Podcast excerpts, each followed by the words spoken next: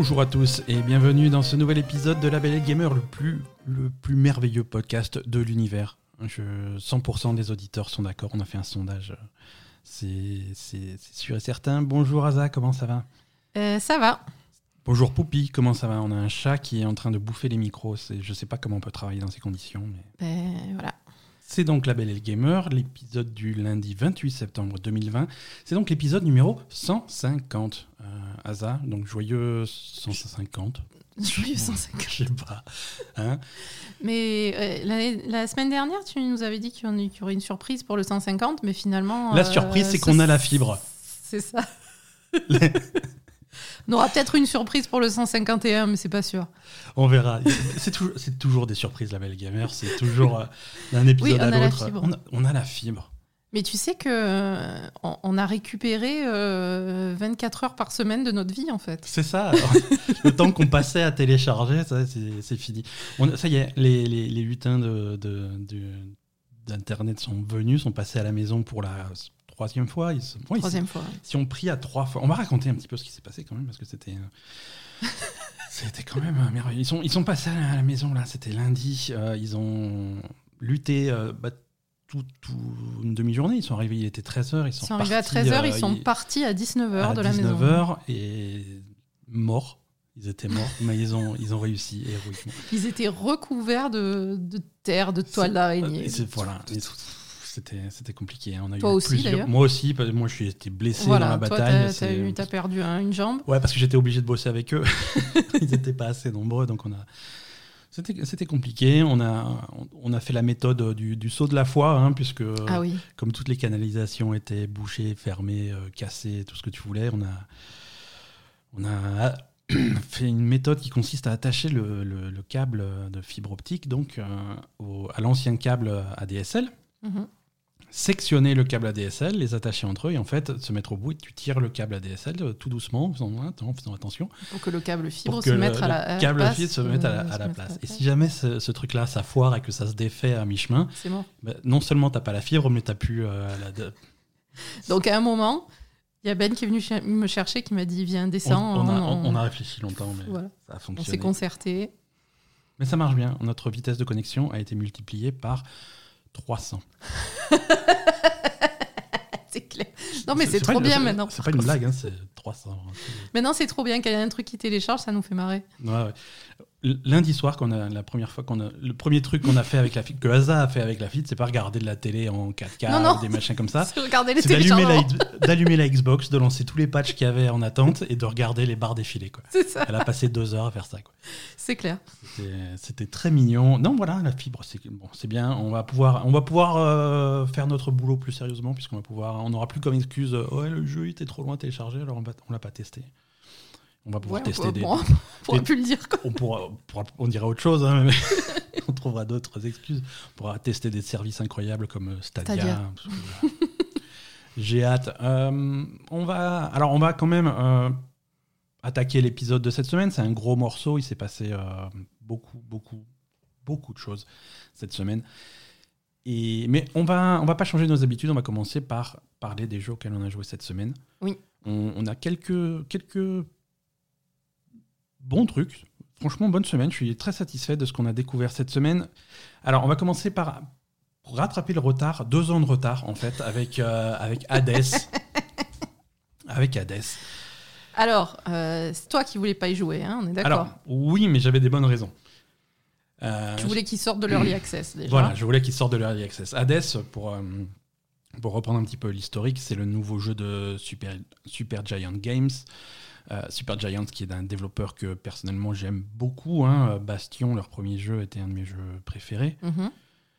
Et, et donc j'attends- j'attendais ça. euh, J'attendais ça avec impatience, mais en même temps, Hades, euh, voilà, le roguelike, c'est, c'est, j'aime bien les roguelikes, mais c'est pas non plus, euh, c'est pas non plus mon, mon genre préféré.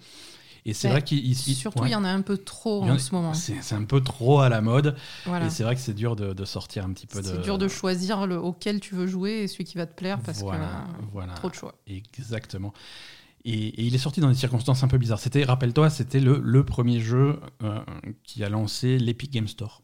Ah ouais. Hein, le- quand ils ont lancé euh, l'Epic Game Store en 2018, à l'époque des Game Awards 2018, ils l'ont lancé avec Hades en Early Access. Et, et le jeu était prometteur. Le jeu était prometteur à l'époque, mais c'est le genre de jeu, euh, j'ai envie de voir le, le produit fini. Tu Mm. vois, j'ai pas envie de me fatiguer dessus et de revenir derrière et de voir des nouveautés. Autant il y a, il y a certains genres de jeux où j'aime bien revenir derrière et dire ah ça, ce petit détail c'est en plus, ce petit machin c'est différent. Tu vois, à chaque fois qu'il y a un gros patch de, de- de No Man's Sky, on va en parler, ou un gros Mhm. patch de, de Stardew Valley ou ce, ce genre de jeu, j'aime bien recommencer une partie, m'installer tranquillement, faire mes trucs, mes machins et voir les petites différences. Là, pour ce type de jeu comme Hades, j'aime bien que ça soit fini. Et là, c'est fini. On est en version 1.0. Il est sorti euh, donc en- il est sorti de l'early access sur l'Epic Game Store. Il est également sorti pour l'occasion sur euh, sur Steam Mhm. et il est sorti également sur Switch. D'accord. Donc euh, vous avez vous avez le choix. C'est un jeu qui coûte euh, 25 euros. C'est pas pas fou. Hein. C'est pour pour la qualité. C'est vraiment vraiment un jeu de qualité. C'est vraiment de, de- du roguelike réussi. Ouais. Et, et, et ça, la réussite est à plusieurs niveaux. Déjà au niveau de- du, du jeu lui-même, les combats. Alors l'histoire, euh, l'histoire, c'est donc on, on- on joue le, le fils d'Hadès, Mhm. euh, Zag- euh, Zagreus. Zagreus, qui, qui en a marre d'habiter aux enfers et qui veut se barrer. Mhm. Et donc là, il faut remonter à la surface et donc enchaîner les salles les unes après les autres, générer aléatoirement avec des, des méchants dedans. Au bout d'un moment, il y a des boss, des trucs comme ça, le classique, hein, le roguelike. Mhm. Et quand tu meurs, bah, tu retournes en enfer au, Dans ta chambre. en- dans ta chambre. vas au dans rez-de-chaussée. ta chambre. Voilà, tu vas dans ta chambre. tu y a, il y a Tu te ton fais père. engueuler par papa à te l'entrée. Alors, même pas engueuler, c'est même pas le mot, presque. Il, il se fout de toi. Il se dit, ouais, pathétique. Je suis, ouais, pathétique. Ouais, d'accord. Donc, il se fout de ta gueule et tu recommences et tu refais un essai avec, euh, avec la, comme d'habitude, bon, des petites upgrades. Tu choisis ton arme, ton arme préférée, tu les, tu les améliores et voilà. Et donc, déjà, la première réussite, c'est le jeu, le gameplay en lui-même. Toutes les armes sont très différentes. Ça fait des, des styles de jeu vraiment très différents. Mhm. Euh, chaque arme a, a une attaque normale, une attaque un peu plus lourde, et, et, et après tu as un cast. hein. ce qu'ils appellent ça le cast, c'est c'est en fait un sort de magie, mais euh, qui de base n'est pas super fou, mais, euh, mais selon, selon les buffs que tu as à chaque run, tu peux les améliorer, avoir des trucs très différents. Donc chaque arme a vraiment son, son style de jeu différent. Et donc ça, ça aide beaucoup à la variété du truc, mais surtout Mhm. chaque arme, ch- chacune des armes est fun et les combats sont, les combats sont très très fun. Ils sont extrêmement précis, ils sont extrêmement rapides. Oui, c'est très Euh, rapide. Mais c'est rapide, mais tu t'en sors quand même. Tu vois, ça, ça réagit extrêmement bien à la manette. Euh, Mhm. tu, tu as, tu as un dash qui est assez généreux, donc du coup, ton déplacement, tu es hyper mobile. Oui. Et c'est, Bah, il vaut mieux parce il que. vaut mieux, mais c'est, très agréable de se déplacer, de, d'esquiver les trucs et de, d'attaquer les ennemis. Les ennemis, tu peux les attaquer de face, par derrière, tu peux les fracasser contre les murs, tu peux les fracasser dans les pièges, tu peux faire plein de choses. Mhm. Et tu as vraiment plein de stratégies différentes. Et, et tu es vraiment à la merci de ce que tu vas trouver comme, comme buff en fait à chaque run. Dans chaque pièce, tu vas trouver un, un- un genre de bonus. Alors ça, ça, soit, ça sera parfois de, de la vie, de la monnaie, des trucs comme ça, mais ça va être aussi de la bénédic- bénédiction des dieux de l'Olympe. Oui, après, il y a quand même tout un aspect euh, scénaristique et Ouais. mythologique qui Ouais. est sympa, qui est joli, qui est Ouais, rigolo. qui est- tu, qui est bien. tu On est- croises tous les dieux, ils te filent des, des buffs. euh, Enfin, voilà. Ouais. Ça, c'est plutôt, c'est plutôt sympathique. Voilà, c'est ça. On est, on est en plein dans la mythologie grecque, mais avec des dieux euh, un, un peu euh, irrévérencieux, tu vois. C'est pas, un- c'est, Oui, un oui, peu oui. The Boys dans la, dans la mythologie grecque, tu vois. Ouais, voilà, ils sont, ils sont Ils sont- modernisés, quoi. ils sont un peu modernisés, vraiment, euh, Avec euh, visuellement, c'est très joli. Ouais. Et donc, euh, tu, vas, tu vas tomber sur des buffs de, de- de- des dieux de l'Olympe. À la fin de chaque salle, tu vas tomber par exemple sur un buff de, de Poséidon, de, Zeus, de Athéna, de d'Artémis. Mm. Et donc, ça va améliorer ton attaque normale, ton attaque spéciale, tes castes, tes, ta vitesse de déplacement, ça va donner des effets secondaires et des trucs comme ça. Et selon les, selon les runs, tu vas avoir par exemple, euh, selon ce que tu vas trouver, tu vas trouver des super buffs pour, euh, pour ton cast par exemple. Et du coup, ça va être un run où tu vas vraiment utiliser ton cast et t'en Ouais. servir beaucoup. D'autres, tu vas plutôt te servir de ton attaque spéciale ou parce, parce que tu vas, tu vas essayer de rebondir au fur et à mesure, au fil des trucs que tu vas, Tu vas trouver. que tu vas trouver. Donc du coup, du coup à jouer, c'est dynamique, c'est agréable. Le jeu est à la fois dur et pas dur, euh, dans le sens où... Moi, je t'ai vu jouer, euh, je- j'ose pas. hein. Non, non, mais c'est c'est un roguelike, c'est-à-dire que tu vas mourir. Non, mais Tu vas, tu sais que moi, au bout d'un moment, ça me gonfle. Non, mais ce que je veux dire, c'est que très rapidement, très rapidement, tes runs, ils vont faire 10 minutes, 15 minutes, 20 Mm. minutes, une demi-heure. Euh, tu vas quand même progresser un petit peu, tu vas Ouais. avoir l'impression de jouer. C'est pas, t'es pas dans, dans Spelunky où ton run fait littéralement 12 secondes. Putain, Spelunky. Euh, non, là, tu as quand même, Mm. t'as quand même de quoi être réactif, de voir Ouais. un petit peu, de t'imprégner de l'univers, de voir les boss, les différents types de monstres, les différents types de salles, avant de mourir et de recommencer. Donc, ça aussi, ça apporte un petit peu de diversité dès le début. Et, et ça, c'est bien vu. Et, et l'autre, aspect que, que, que j'aime beaucoup, beaucoup, beaucoup dans Hades, et, et ça, j'en attendais pas moins de, des, des gens qui ont fait Bastion, c'est, la narration. Ouais. Et là, là vraiment, je crois qu'ils ont trouvé le- le- la clé de, de la narration dans un, dans un roguelike. Mhm. C'est c'est une histoire qui est continue. L'histoire n'est pas. Je veux dire, il y a une narration. Même si tu recommences et tu recommences et tu recommences en boucle, en boucle, en boucle, l'histoire, elle chose. continue. Tu vois, c'est quand même la suite. C'est la suite. Ça fait plusieurs fois que tu fais, que tu essayes, etc. Voilà. Et, et- et les, les mecs que tu vas croiser, les mecs que- à qui tu Ils vas savent parler, que tu les, as, tu, tu les as déjà rencontrés. ils quoi. savent que tu les as déjà rencontrés. les- ils, ils vont te dire ah, ça fait trois fois qu'on se voit, ça fait machin. euh, tu, tu tournes en. Ah bah oui, non mais c'est vachement mieux parce que c'est vrai Ouais, que ouais. souvent euh, sur les roguelikes quand tu recommences, eh Et ben, ils te coup, redisent ça- la même chose. Et, du coup, nul, tu as, voilà, et du coup, as un vrai scénario. Tu vas, Mm. as une vraie histoire globale au-delà du fait que tu veux t'échapper. Mm. Euh, tu vas, tu vas aussi euh, Tu vas créer des liens avec les, différents personnages que avec- tu rencontres, avec les ça différents personnages que tu rencontres. Tu vas apprendre des choses sur la nature de- des enfers où tu, Mhm. où, où tu habites, sur ce qui s'est passé vraiment, sur tes origines à toi, qui est ta mère. Euh, Oui, c'est vrai que ta mère, on la voit pas. on, on la voit pas, mais tu entends parler. Tu vois, tu découvres des trucs. Parfois, tu as des entre deux runs, tu vas avoir un flashback de ce qui s'est passé avant. Mhm. Donc c'est, il y a vraiment côté scénaristique qui est, qui est très poussé, Ouais. très bien écrit en plus.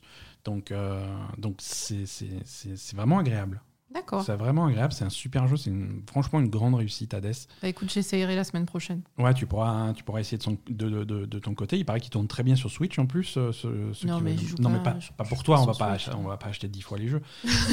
mais, euh, mais, mais chez vous, si vous avez une Switch à portée de main, c'est vrai que voilà, c'est un jeu qui se prête bien à la Switch. Mm. euh, c'est pour, prendre- pour faire une petite partie, un petit run de temps en temps, c'est c'est plutôt cool. quoi. Mm. Donc euh, voilà, non, Hades, c'est très sympa, c'est dynamique, c'est vraiment un excellent jeu. Tu, Est-ce que tu veux parler de. hum, Toi, tu as joué, tu as encore joué au Donjon de Nalbug cette semaine. Ouais, ouais, ouais, j'ai avancé Nalbuck. Ouais. Est-ce que tu veux en parler un petit peu? Je t'ai entendu pester contre ton ordinateur, mais, euh, mais Ouais. pester en bien, je pense, parce que c'est- ça fait partie des. Je peste en bien, moi? Oui, je veux dire, il faut pas que ça soit trop facile ces jeux, c'est normal. Non, non, il y a- c'est assez difficile, Nalbuck. hein. Il Ouais. y a certains combats que, que j'ai dû recommencer quelques fois. Euh, Il y en a un que j'arrive pas à passer, d'ailleurs. Donc, euh, voilà. Bah, tu le mets de côté. C'est pas des trucs. euh, un truc. Oui, c'est un truc secondaire, donc euh, je, je, je réessayerai plus tard. Mais non, c'est non, moi je- j'adore j'adore le, le, le jeu Nalbuck. Je trouve que c'est vraiment réussi. Euh, les seuls bémols que j'avais au départ, c'était donc les voix euh, qui n'étaient pas toutes faites par John Lang comme sur les MP3 et le design des personnages qui était un peu, enfin qui était assez différent de celui des BD dont on avait l'habitude. Euh, mais en fait, euh, bon voilà, c'est des détails hein, parce que vraiment le jeu en lui-même une- rattrape, euh, C'est une, rattrape ça c'est une quoi. première impression qui passe au bout d'un moment, qui passe Ouais, assez ouais, vite. ouais. Non, non, ça, ça, ça- ça va, franchement, ça va bien. euh, y a- et, et ce que je craignais et qui- qu'ils ont super bien maîtrisé, c'est l'intégration du scénario dans, dans tout le dans tout l'aspect euh, stratégie, etc. Ouais. Alors moi, j'aime bien. Après, il y a quand même beaucoup de scénarios, beaucoup de dialogues, etc. Moi, je trouve que c'est un aspect qu'il fallait vraiment privilégier parce que ça fait partie de l'univers Nalbuck, etc. Euh, moi, ça me plaît beaucoup d'avoir un, un jeu comme ça et un jeu, un jeu de stratégie comme ça parce que t'as pas que des combats, t'as aussi des, t'as plein. De, en fait, c'est vraiment une, c'est vraiment une exploration, c'est vraiment une découverte. T'as, t'as, t'as des des petites quêtes secondaires un peu partout dans le donjon. Tu as des salles à Mhm. explorer, des trucs à trouver, des trucs à ouvrir, des coffres, des machins, des, des petites énigmes. Voilà. C'est vraiment, euh, c'est vraiment une vraie exploration de donjon et tu, c'est assez immersif en fait comme jeu. Ok. Et, et quand tu es dedans, tu es, vraiment dans le donjon de Nalbuck. Quoi, voilà. Ouais. Et, et après, moi, bon, j'adore ça, hein, donc euh, c'est vachement bien. Il y, a plein de- il y a plein de personnages, il y a plein de dialogues. euh, c'est c'est vraiment sympa, quoi. Ouais. Voilà. Après, euh, en, en dehors du fait que les voix, c'est pas exactement celles qu'on connaît, euh, voilà, tous les dialogues, euh, bah, c'est- John Lang. Enfin, voilà, tu, C'est tu, c'est- c'est cet univers-là. tu reconnais, c'est bien, quoi. Bon, et niveau Voilà. gameplay, donc les, com- Niveau les gameplay. combats, stratégie tactique, c'est. À niveau gameplay, euh, moi, je trouve que c'est super. Après, Mhm. c'est- quand même assez dur. Ouais. Donc, euh, il faut pas se manquer, il faut pas faire n'importe quoi. Il faut vraiment faire attention quand on, quand on joue parce qu'il y a pas mal de degrés en fait au, au, au gameplay de, de, de stratégie. Donc, euh, t'as- t'as- tout le système de soutien, d'orientation des personnages, etc., qui, qui Mm. vont être en plus. euh, Ça, moi, quand j'avais joué, j'avais pas, j'avais pas spécialement accroché, mais euh, c'est c'est un des rares jeux, effectivement, où dans, dans les déplacements de tes personnages, enfin, des, un des rares euh, jeux de stratégie tactique, où dans les déplacements de ton personnage, tu vas également choisir son orientation, vers, Mhm. vers où il se tourne et vers qui tu tournes le dos, vers qui tu, tu, fais, tu fais face. Ça, ça a un, ça a un gros impact sur le jeu? Oui, oui, quand même, parce que à la fois, euh, selon comment tu es orienté, tu bénéficies du soutien de tes compagnons qui sont sur les cases d'à côté. Ouais. Et après, euh, au niveau des, des attaques que tu, enfin des, des attaques que tu prends de, des ennemis, euh, par exemple, si tu te mets euh, contre, contre une barrière et que tu te mets dos à la barrière, en fait, tu, tu peux avoir que deux côtés qui sont, qui, qui sont touchables par les ennemis. Mhm. Et, et les attaques des ennemis sont plus fortes quand ils t'attaquent de dos ou de flanc, en fait. Ouais, Donc, du coup, tu peux te positionner de manière à pas te faire défoncer. Parce que si tu te retrouves euh, au milieu de la map euh, sans protection et, et de dos, Mhm. euh, Tu vas te faire défoncer. tu vas te faire re- repeindre. et après, là aussi, ça dépend des personnages. Il y a des personnages qui sont plus forts, des personnages qui sont plus faibles. Par exemple, l'elfe et la, et la magicienne, il faut vraiment toujours les protéger derrière des, derrière des, des, des- des couvertures, etc. Ouais. Enfin voilà, il y a- il y, a vraiment des personnages fragiles. Le voleur est super fragile aussi, il faut faire gaffe. Euh, D'autres sont plus costauds, l'ogre, j'imagine. euh. L'ogre, le nain et le barbare, ils sont costauds. Ouais. Mais là aussi, euh, les ennemis, ils tapent fort quand même. hein. Je- Ouais, et, et- Pen- pendant les combats, tu es obligé de, de- de ressusciter ou de soigner, donc il faut vraiment faire gaffe aussi. Il y, a- y a pas mal de soins à, à faire pendant le combat. Quoi. Ouais. Voilà. Ouais, ça Et- aussi, c'est- un aspect qu'on n'a pas trop dans des jeux comme, euh, comme XCOM ou des trucs comme ça, où les soins sont vraiment très très limités. Quoi. Ah oui, oui, non, là par exemple, euh, bon après, j'en sais rien, peut-être que je joue pas super bien, je sais pas. Mais déjà, euh, moi j'ai rajouté le soin sur l'elfe et sur le ranger. Donc euh, voilà. Ensuite, euh, Ça, tu le fais avec les talents avec, euh, tu le fais avec les talents, ouais. Ouais, ok. Tu le fais avec les talents. Et ensuite, chaque personnage, en fait, a des emplacements de ceinture euh, dans lesquels Mhm. tu peux mettre euh, bah, soit des bombes, des potions, enfin des trucs euh, utilitaires, en fait. Ouais. Et moi, chacun a une potion. Mhm. Et s'ils ont un deuxième emplacement, ils ont une bombe. Mais voilà. Voilà, c'est au moins une potion de Au moins vie, une euh. potion, ouais. D'accord. Parce que la potion de vie, tu peux l'utiliser sur toi ou quelqu'un d'autre au CAC. donc, tous les personnages ont potentiellement un, un soin. Un soin au contact. ouais. Et en plus, tu as les sorts de, des- des- de, de ceux qui peuvent soigner. D'accord. D'un point de vue niveau de difficulté, t'es au truc. euh, le Je truc en défaut. balade. En balade, c'est le truc par défaut. Hein, Ouais, c'est le, le normal, quoi. Ouais, ouais, Voilà. ouais. Il y a moyen de faire beaucoup, beaucoup, beaucoup plus dur. Ouais, mais quand même. hein. J'ose pas. Tu, tu oses pas? Non, Tu- j'ose pas. Ça va. Et niveau scénario, t'as avancé un petit peu? Euh, écoute, alors. un peu. Mais en fait, moi, j'ai un problème avec ce jeu, c'est que je suis tellement bien dedans Ouais. que je- j'explore, je fais mes trucs, je fais les quêtes secondaires, je fais les machins, et C'est comme moi qui joue à Persona, quoi. voilà. Et pour l'instant, j'ai du mal à avancer le. euh, j'en suis au. Mais j'en suis toujours au chapitre 3. C'est Ouais, ça t'as que pas bougé, quoi. Pourtant, t'as joué des heures. Je crois qu'au au chrono, t'as as une quinzaine d'heures de jeu, même plus. Ouais, euh, non, 12 heures, je crois. 12 heures. Ouais, ouais. Mais euh, je sais toujours pas passé au chapitre 4 et j'avance, hein, mais voilà, mais comme je fais les quêtes secondaires, je fais les trucs, euh, Tu prends ton temps. Après, le seul bémol que j'ai, euh, c'est que, par exemple, pour les gens comme moi qui sont un peu, euh, un peu obsessionnels de, de nettoyer toute la map, etc., il n'y a pas beaucoup d'indications sur ce que tu as déjà fait Ouais. sur la map, en fait. Par exemple, euh, il y a des pièces qui sont fermées par des portes qui sont cassables par l'orque, Mhm. Euh, l'ogre, pardon. Et, et du coup, euh, ces pièces-là, elles sont indiquées avec, une avec la tête de l'ogre sur la carte, D'accord. mais elles sont pas indiquées si tu as pété la porte ou pas. Donc, même si c'est déjà ouvert, ça reste sur la carte. avec- Voilà, Ah oui. c'est ça. Ouais. Et après, il n'y a pas non plus d'indication de porte pas ouverte ou de chemin barré, etc. Donc si tu reviens sur ta carte après et que tu te rappelles plus ce que tu as fait, euh, des fois tu refais un tour pour te dire ah oui c'est vrai là c'était fermé ou ah oui c'est vrai là je peux pas ouvrir, euh, voilà. Ouais. Donc euh, voilà, ça c'est le seul bémol, ça serait bien d'avoir des, des légendes de cartes un peu plus complètes quoi. D'accord. Oui, c'est sûr que tous les jeux ne peuvent pas avoir les cartes des, des derniers Resident Evil qui étaient, qui étaient parfaites. C'est ça, moi j'aime bien les cartes à la Resident Evil. ouais, là, c'était Resident Evil 2, le remake, c'était c'était classe. Ouais, ouais. Voilà. C'était classe. Non, moi je vraiment je j'avais peur que ça me convienne pas ce jeu Ouais. parce que je suis tellement fan de Nalbuck que j'avais peur que ça corresponde pas à ce que j'espérais. Ouais. Et en fait, je suis vraiment très agréablement surprise et je suis vraiment contente. D'accord. Malgré certains bémols que j'avais au départ, euh, franchement, je, je suis vraiment satisfaite. D'accord. Bah Mm. écoute, on, on continuera à suivre tes aventures dans, dans le donjon de Nalbuck. euh, bah, Ouais, bah, j'en ai pour, pour six mois. hein, Ouais, bon. Peut-être pas toutes les semaines, hein, mais, euh, mais au moins la semaine prochaine. Ça marche. Euh, troisième jeu dont je voulais vous parler euh, aujourd'hui. euh, alors, ça, alors là, c'est un petit peu plus particulier. hein, c'est 13 Sentinels Aegis Rim. Oh putain. Ouais. Donc là, on Mais est. non, mais il est trop bizarre. Il est trop compliqué ce jeu en fait. Est- Ça n'a aucun sens. Il est très particulier, très particulier. C'est une production japonaise. c'est un jeu- on va dire que c'est un jeu de rôle japonais euh, développé. C'est Atlus. C'est publié par Atlus, développé par VaniaWare. Et Donc, c'est- euh, disponible uniquement sur PlayStation 4. C'est un truc qui est sorti au Japon euh, l'année dernière, en novembre 2019. oui, donc elle- Et... les filles sont à poil quoi. Ouais, voilà. C'est un style très- visuellement, c'est un style animé euh, avec euh, avec des, des écolières en jupe très courtes. Qui, Et- qui con- donc c'est qui, qui pilote des, des robots à la Pacific Rim. Ouais. Et Mais pour quand elles le sont dans les robots, il faut, faut qu'elles soient à Faut poil. que tu sois à poil. hein. Mais bon, c'est mixte. hein. Je veux dire, les garçons aussi sont Les à garçons poil. aussi sont à poil. Mais ça- dans les Mais robots, t'es à poil. Dans les robots, ils sont à poil. Quoi. Voilà. c'est comme ça. Voilà, donc c'est sorti, Et donc sorti le, cette le- semaine. le premier dialogue, Ouais. tu as la fille qui se retrouve dans le robot et qui fait Oh, mais pourquoi j'ai plus mes Mais vêtements où sont passés mes vêtements? Voilà. C'est voilà. Très, très, euh, très cliché animé, mais, euh, mais bon.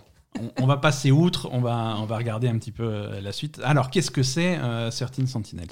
C'est donc, comme tu l'as dit, euh, à la base, le scénario, c'est des robots géants contre des, des envahisseurs mystérieux. hein. On va- on n'est pas encore tout à fait certain de, de la nature des trucs. c'est des monstres, c'est des gros monstres quand même ou... C'est des... Oui, oui, oui. Bon, on les des- voit pas trop. on, on les voit pas, on les voit Ouais. très très peu et ils sont décrits, euh, sont décrits dans les dialogues comme des comme des kaijus hein, qui sont dans Oui, les- voilà, les kaijus. c'est donc, c'est donc des, ouais, voilà, c'est des monstres, hein, c'est- des monstres du folklore japonais, à la Mm. Godzilla, à la truc comme ça, et, dont on, et on va se battre contre eux avec des robots géants. Alors donc on, on retrouve, on, retrouve scénaristiquement de l'inspiration de la Pacific Rim ou à la. Évangélion, euh, voilà, ce genre de choses. Euh, même, surtout beaucoup d'Évangélion, hein, puisque c'est des robots qui sont, qui sont pilotés par des écoliers. Oui, donc voilà. il y a- y, y ce côté. Oui, Pacific Rim, ils ont laissé tomber le côté euh, Ouais, ouais. petite jupe à poil. hein. Non, non, il y a, y a ce côté, il y a ce côté-là. Alors, niveau le, le cœur du jeu, ça va être son scénario. Ça va être vraiment son scénario Mhm. où, où on va vraiment essayer de comprendre ce qui se passe, puisque le jeu met en scène euh, 13 protagonistes, euh, Ouais. les, les 13, euh, les 13 pilotes de ces, de ces robots. Donc, c'est trois, euh, 13 écoliers dont on va suivre le destin euh, les, les- les uns après les autres et les, et les histoires vont se croiser.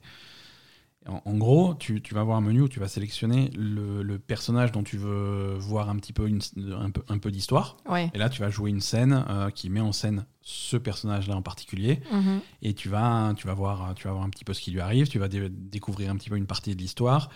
Et, et à chaque fois, c'est c'est des, c'est des, vignettes d'histoire qui vont pas avoir énormément de contexte. Tu vas, pas, avoir souvent du mal à savoir qu'est-ce qui s'est passé avant, qu'est-ce qui se passe après. Euh, Il y a beaucoup de choses qui auront pas de sens. Mais c'est conçu de, façon à ce que chaque, euh, petite vignette d'histoire, chaque euh, épisode que tu vas jouer pour chaque personnage va, ra- va rajouter des pièces au puzzle et va, va dévoiler des choses. Et finalement, quand tu vas avoir tous les éléments, tu vas un petit peu comprendre l'histoire. Parce que c'est une histoire qui est extrêmement complexe. hein. Oui, parce que ça, ça bon, il y a du voyage dans le temps, il y a du voyage dans donc le ça temps. s'étale sur euh, plus d'un siècle en fait. Voilà, parce que le, le gros de l'histoire se passe au Japon en 1985. Ah non, mais, pas, euh, pas un siècle, cent ans, je sais plus. Plus, plus que ça, en fait. Oui, plus qu'un siècle. Puisque non, un siècle c'est 1000 ans. non, un millénaire, c'est mille ans. Un siècle c'est 100 ans? Eh oui, c'est Putain, comme je suis nulle à Un ces trucs. peu, ouais. C'est donc le gros de l'histoire se passe en 1985, mais tu vas avoir des scènes qui vont se passer plutôt à la fin de la deuxième guerre mondiale, euh, dans, dans- au milieu des années 40. Tu vas avoir des, des- des scènes qui vont se passer dans le futur, en 2024, voire beaucoup plus loin dans le futur, euh, Mm. dans les années 2100. Et, et- et tu vois que dans le futur, les choses se sont pas bien passées. hein. C'est très apocalyptique. Il y a eu donc des attaques de, de kaiju, de, de monstres venus d'on sait pas où, et qui ont, qui ont tout détruit, qui ont détruit tout le Japon, et on imagine le monde entier. Et, Mm. et donc, tu sens. Alors, je dis peut-être n'importe quoi, hein, mais ce que je. Ce que, j'ai- ce que je commence à comprendre, c'est qu'il y a, il y a certains de ces écoliers qui sont venus du futur, qui sont revenus en 1985 pour essayer d'empêcher ça. Euh, donc on, on va voir. Donc il y en a qui viennent. euh, Oui, a- que tu as compris, parce que. C'est ce que j'ai compris, mais si ça se trouve, je me trompe. Parce qu'en fait, tout le jeu est basé sur ça, que tu vas découvrir l'histoire de ce qui s'est passé au fur et Voilà. à mesure. Donc là, tu n'en sais pas beaucoup, finalement. J'en sais pas beaucoup parce qu'on est, on est quand même, on est quand même un petit peu au début. hein. C'est, Mm. c'est un genre de, c'est un jeu qui va être long, hein, puisque je crois que j'ai joué 5 ou 6 heures avant qu'ils me disent que j'avais fini le tutoriel. C'est clair. Donc on en est là. Et, et chaque personnage, voilà, tu vas, tu vas découvrir un petit peu de trucs. Surtout qu'il y a des personnages euh, dont, dont le nom change euh, d'une époque à l'autre parce qu'ils s'appellent pas de la même façon pour des raisons qui vont être révélées scénaristiquement. Euh, Il y, a, il y a des personnages qui, qui vieillissent, il y a des personnages qui ne vieillissent pas, parce qu'il y en a qui, qui ont vieilli avec le temps, il y en a qui ont voyagé dans le temps. Donc c'est différent. c'est compliqué. Il y a aussi des problèmes de, de voyage dimensionnel, hein, pas forcément que des voyages dans le temps. Ah ouais et oui, oui, Oh, oui. Donc c'est un scénario très complexe Et tout ça sur 13 personnes, quoi. sur 13 C'est- personnes qui vont s'entre- s'entrecroiser, qui- Mm. et chaque, chaque personnage, chaque événement de chaque personnage va rapporter des. des- des- Alors des par contre, euh, ils s'entrecroisent euh, pour de bon, hein, parce que euh, il y a beaucoup d'histoires de cul là-dedans. hein. Alors, Ils ont tous T'exagères. 15 ans, mais c'est pas des histoires de ils se cul, montent dessus toutes les deux minutes. C'est absolument pas des histoires de cul, c'est des histoires d'amour entre, entre jeunes Oh. adolescents. Donc euh, oui, mais bien sûr, on est, on est, on est dans, un, dans, dans un lycée, donc forcément, ah lui il est mignon, machin. Non mais ça- attends, c'est pas ça. Mais si, Euh, c'est Moi, le ça dernier truc que j'ai vu, c'est machin, c'est son amant, quoi. Mais Euh, machin is my lover, excuse-moi. Non, absolument pas. Mais si. Non. Bon. Non, non, ça, ça n'arrive pas. Alors non, ça C'est- n'arrive C'est pas. beaucoup plus, beaucoup plus chaste que ça. Ouais. C'est, mais c'est, le scénario est vraiment, est vraiment bien écrit. Alors c'est en, c'est en, l'audio c'est en anglais ou en japonais. hein. Oui. On recommande le japonais pour, un- pour être dans l'ambiance, mais il y a des sous-titres français hein. sur la version française du jeu. Il y a des sous-titres français et le jeu est, appa- est apparemment plutôt bien traduit en français. D'accord. Et, et ce qui fait la force du truc, c'est c'est vraiment ce scénario qui est, qui est, qui est très très bon. Et, et chaque scène se suffit à elle-même pour être à la fois intéressante en elle-même, mais aussi rapporter des éléments pour euh, l'histoire globale. Mhm. Les, les scènes laissent suffisamment de place aux personnages pour exister, tu vois. Même si le scénario est très dense et très compliqué, Mhm. euh, tu, dans chaque scène, tu vas quand même avoir des informations sur, euh, sur euh, la personnalité de, de- de chaque personnage, leur humeur, leur façon de parler. Donc du coup, tout- chaque personnage est tout de suite très attachant. Euh, et, donc du coup, ça, marche plutôt bien. Ça marche plutôt bien. Et après, c'est à toi de faire le choix de, de- soit de faire de, de papillonner un petit peu de, de personnage en personnage pour essayer de comprendre un petit peu tout ce qui se passe, ou alors de te concentrer sur un seul personnage en disant voilà, ma- maintenant je vais me concentrer sur lui, je veux voir tout ce qui lui arrive à lui. Mhm. Et là, tu vas tomber sur des paliers euh, pour, euh, pour pas que ça soit complètement incompréhensible. Oui, voilà, c'est il va ça. te dire non, là, le prochain chapitre, tu peux pas le faire. Mhm. Et il faut Faut revenir. débloqué ça, Voilà. ça et ça. Et tu as, des, tu as des chapitres avec des embranchements. Selon les choix que tu fais, il va Oui. se passer des choses différentes. Et là, tu peux rejouer les chapitres, tu peux revenir en arrière avec des, des, des- des commandes de retour rapide, d'avance rapide. Tu peux revenir en arrière, faire un autre choix pour voir ce qui se passe selon ce que tu fais. Euh, et, et du coup, tu peux vraiment explorer l'histoire et comprendre, euh, comprendre plein de choses. Et c'est vrai, c'est vraiment bien foutu. Bon, l'histoire, c'est c'est un aspect du jeu. Après, de l'autre côté, il y a, il y a les combats. Alors là, par contre, Là, par contre, je suis beaucoup moins. c'est euh, nul, on est d'accord. je, je- je suis beaucoup moins euh, positif sur les combats. Ouais, les combats, c'est. Donc, les combats, parler comme ça, quand, on parle des combats, ça, ça, ça a l'air trop bien parce que c'est des robots géants contre des monstres géants euh, dans, Mm. dans Tokyo avec tout le monde qui marche et qui détruit des bâtiments et des pâtés de maison. Alors, Mm. Mais tu vois rien du tout tout Pas ça. du tout.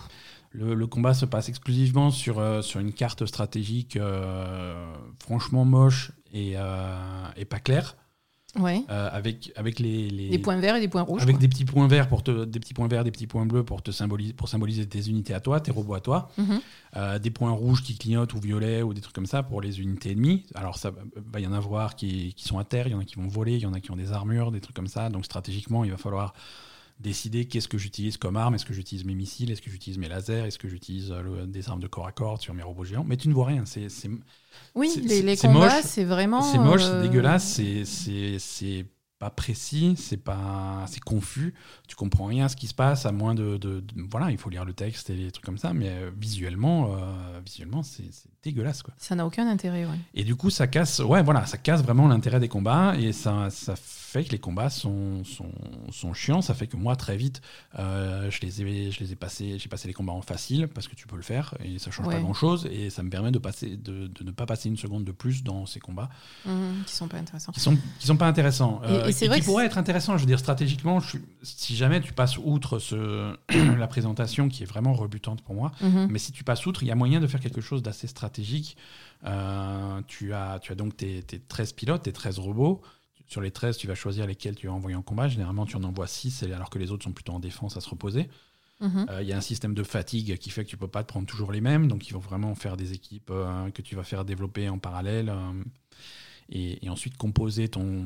Si tu joues en difficile, hein, moi je joue donc en facile et tout ça, ça n'a aucun intérêt. Mais si tu joues en difficile, il faut vo- voilà, analyser quel type d'adversaire tu vas avoir et sortir les robots qui vont bien, qui sont adaptés aux défenses antiaériennes ou selon ce que tu vas rencontrer. Euh, Il y a moyen de faire pause pendant les combats pour vraiment euh, stratégiquement décider ce que tu vas faire. C'est hum, il y a, il y a un système d'upgrade de, de- et d'amélioration de, toutes tes- de toutes tes armes, de toutes tes skills qui est, qui est assez complet. Et, et voilà, il y a moyen que ça soit intéressant. Il y a Mhm. moyen que ça soit intéressant si vraiment tu, tu, tu rentres à fond dedans, mais moi, j'arrive pas à rentrer à- dedans. Et puis après, c'est dommage parce que euh, tout ce qui est scénario, etc., et les, les petites scénettes qui te font à chaque fois, c'est super beau, c'est Ouais. très joli. Le, le- Ah, le- L'univers graphique est super, le, style visuel est génial. Si vous avez déjà joué à des jeux de Vanillaware, vous avez un petit peu l'habitude du style visuel, mais c'est bon, de l'animé japonais avec des personnages. Oui, euh, mais c'est beau, c'est original, quoi. Mais les, mais les décors sont peints à la main avec des effets de lumière par-dessus et des éclairages qui, qui Mm. rendent vraiment. C'est magnifique, c'est vraiment, vraiment. oui, oui. vraiment Et beau. du coup, quand tu arrives sur un combat, tu te dis, mais qu'est-ce qui se Ah, passe c'est le contraste. C'est- Voilà. C'est le contraste. C'est c'est très bizarre. C'est c'est étrange, c'est c'est- c'en est rebutant. Oui, oui, voilà, c'en est rebutant au point que je vois pas pourquoi il y a des combats dans ce jeu. Quoi. Et tu peux pas faire l'impasse sur l'un ou l'autre des modes de jeu. Il faut que tu fasses un petit peu les deux. Il faut que tu faut que tu fasses avancer l'histoire pour pouvoir faire avancer les, les combats et vice versa. Quand tu gagnes des combats, tu vas, tu vas choper des, des, des points spéciaux qui vont te permettre de débloquer des, des dossiers spéciaux euh, tu, peux avoir- Et oui, que tu, vas pouvoir pas, tu lire peux pour pas avoir des, complètement le truc. des explications. Donc vraiment, tu as tous ces modes de jeu qui se nourrissent les uns les autres. Ouais. Et C'est- vraiment dommage pour les combats. L'idée est pas, pas mauvaise et, euh, et si les combats étaient, étaient juste un petit peu meilleurs, euh, ça serait, ça serait vraiment un jeu euh, exceptionnel et incontournable. Et là, Euh, là, c'est c'est un jeu qui est vraiment à recommander aux gens qui sont, qui sont fans du genre mhm. et qui vont avoir envie du- du- d'une excellente histoire, même si, même si elle est très, voilà, très orientée animé japonais. Euh, c'est vraiment sympa. Ouais, c'est sûr, mais c'est ouais, vraiment dommage que les combats soient pas plus travaillés parce que franchement, comme tu dis, hein, si les combats étaient, étaient au niveau du Mm. reste, euh, ça serait incontournable, vraiment. Ouais. Pour moi, pour moi c'est raté. Pour moi, les combats sont ratés. Clairement. Euh, ils ont essayé Mm. de faire un truc qui qui marche pas et ils avaient effectivement ce contexte de. Alors, visuellement, ça doit être difficile à faire, mais voilà, c'est ces combats de. On n'a pas de jeu vidéo qui fait ça bien. Je veux dire, les, les robots géants contre les monstres géants qui détruisent les villes et des trucs comme ça. Mm, Ouais, mais ils auraient pu essayer de faire, De euh, faire quelque chose. De... faire quelque chose où il y avait plus de, de, de relief sur les maps, au moins, j'en sais rien. Là, c'est vraiment des. Des, des maps, des cartes en fil de fer, euh, ouais, vraiment, vraiment hyper stylisées et pas. hum, mais même pas stylisé, stylisé, euh, stylisé euh, Ah, c'est un géométrique, style. quoi. Voilà, c'est un style. C'est pas, pas un super style, mais c'est un style, quoi. Ça, c'est certain. Et non, voilà. Donc, euh, voilà, 13 Sentinels euh, Aegis Rim. euh, moi, je pense que je vais continuer à y jouer. hein. J'ai vraiment envie de savoir ce qui se passe euh, Mm. côté histoire. C'est très intriguant. Et, et les personnages sont cool, mais, euh, mais voilà, il va falloir subir euh, les combats. Ouais, à ce point. Donc, Ah oui, je- non, je, je subis les combats. je subis. euh, en plus, tu as des bonus si tu en fais plusieurs d'affilée, mais j'ai pas le courage. Quoi. non, voilà, à la fin de chaque combat, tu as une note. euh, il, Non, mais c'est bon. Il te note, euh, il te note à la japonaise, tu vois. Tu notes à la japonaise, c'est-à-dire. Bah, t'as une note ABC, S, S+, Ah, oui, voilà. machin, t'as un rang à la fin du Oui, truc, oui. selon si t'as bien réussi ton combat. Et donc, moi, comme euh, je suis en mode facile, j'ai que des rangs S, donc ça me va très bien. je, suis très fier d'être euh, fort euh, au truc trivial. ça, me, ça- ça me convient, ça me convient.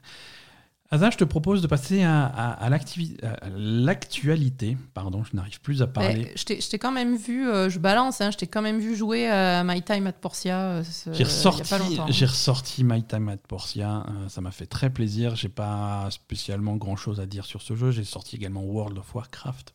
Ouais, pas longtemps. Bah, oui, mais pas, pas longtemps parce que j'ai pas eu le temps, mais je risque de rejouer un petit peu à World of Warcraft Tu avec euh, l'arrivée de- du, du patch. Une euh. demi-heure après, tu t'arrêtes de jouer. Hein Bah écoute, euh, là, je, je vais, je vais m'y remettre tout à l'heure, je pense. ah ouais, on va voir. Non, mais il y a, y a le, y a le, y a le pré-patch qui Il y a le arrive. pré-patch qui qui arrive. euh, pas cette semaine. D'ailleurs, ils nous ont jamais filé la bêta. hein. Non, mais j'en veux même. Ah non, mais moi j'en veux plus, on est bien d'accord, mais veux- franchement, on a vraiment été traités comme des moins que rien par Blizzard. hein. Je suis pas, je suis pas contente. Mais écoute, Blizzard, c'est plus ce que c'était. Et... Mais heureusement, il y a des bonnes nouvelles dans les news. Cette Heureusement, on va en parler dans les news. Oh, oh, pour ceux qui sont. Qui... À qui, espèrent, voilà, qui espèrent un retour de Blizzard, peut-être qu'il se passe un truc. euh. Peut-être qu'il se Allez, passe un truc On a une actu très chargée, on va, Allez. on va se plonger dedans.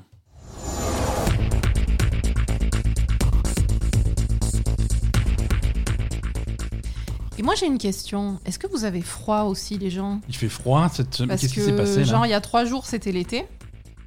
Et là, euh, c'est l'hiver. il fait moins 12. Euh, moi j'ai mis mon pull aujourd'hui, je ne comprends pas ce qui se non, passe. mais je sais pas si vous vous rendez compte, à Marseille, il y a trois jours, il faisait 35 degrés l'après-midi. Et, Et, là, on a mis le chauffage c'est- dans la maison. C'est incroyable. L'actualité. Alors, on est, on est tout à la fin du mois de septembre, début du mois d'octobre. Euh, les, ça y est, les nouvelles générations de consoles sont en route. On a, on a toutes les infos. Les précommandes ont été lancées cette semaine. Et pourtant, c'est pas ça la plus grosse news de la semaine. et et c'est ça qui, c'est ça qui me choque. Euh, il il s'est passé, il s'est pas- passé quelque chose de, de, de- de cataclysmique cette semaine. C'est la plus grosse news de la semaine, du mois, de l'année, je pense. Euh, Microsoft, dans sa folie des acquisitions de, de studios, euh, a fait l'acquisition cette semaine, ils l'ont annoncé lundi, de, de Bethesda. Oui. De Bethesda, ou plus, plus précisément de leur maison mère, Zenimax. Et donc Microsoft a acquis Zenimax pour la modique somme de 7,5 milliards de dollars. Ce qui, voilà, il va falloir en vendre hein, des séries X. hein. Ça, tu peux faire la division, il en faut quelques-unes.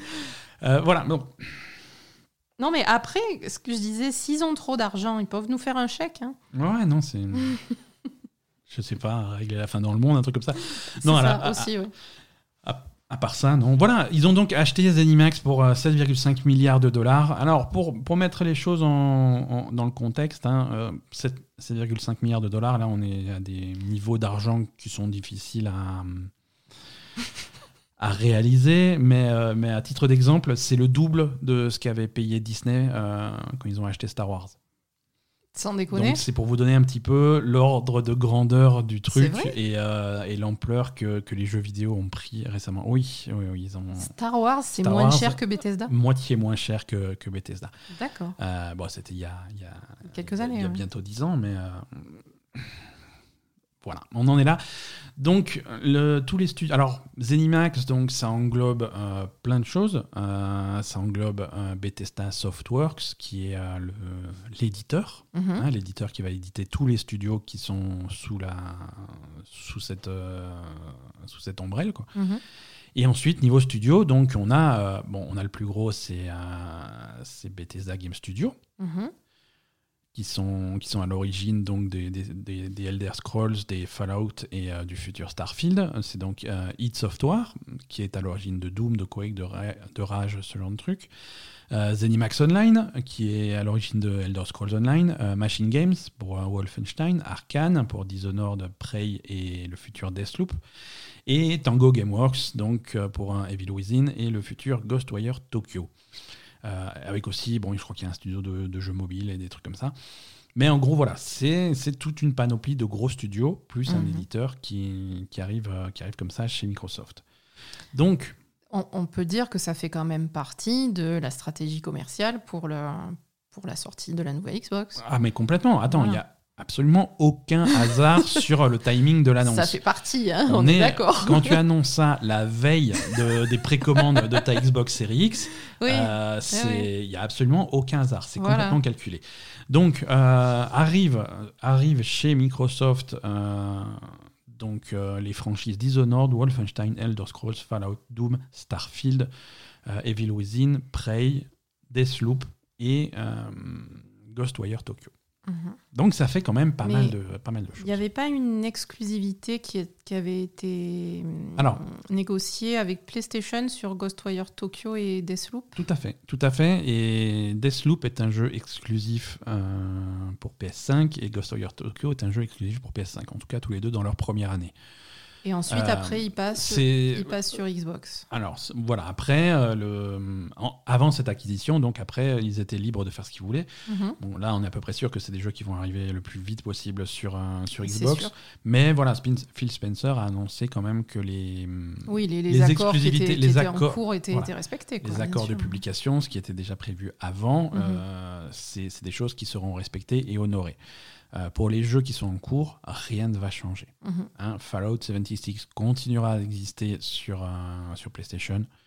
Euh, The, Elder Scrolls On-. The Elder Scrolls Online continuera à exister sur PlayStation avec les différentes extensions, les différents patchs, les Mhm. différents- le, le niveau de support restera le même. Bien sûr. Hein, Là-dessus, il n'y a, rien qui- il y a rien qui change.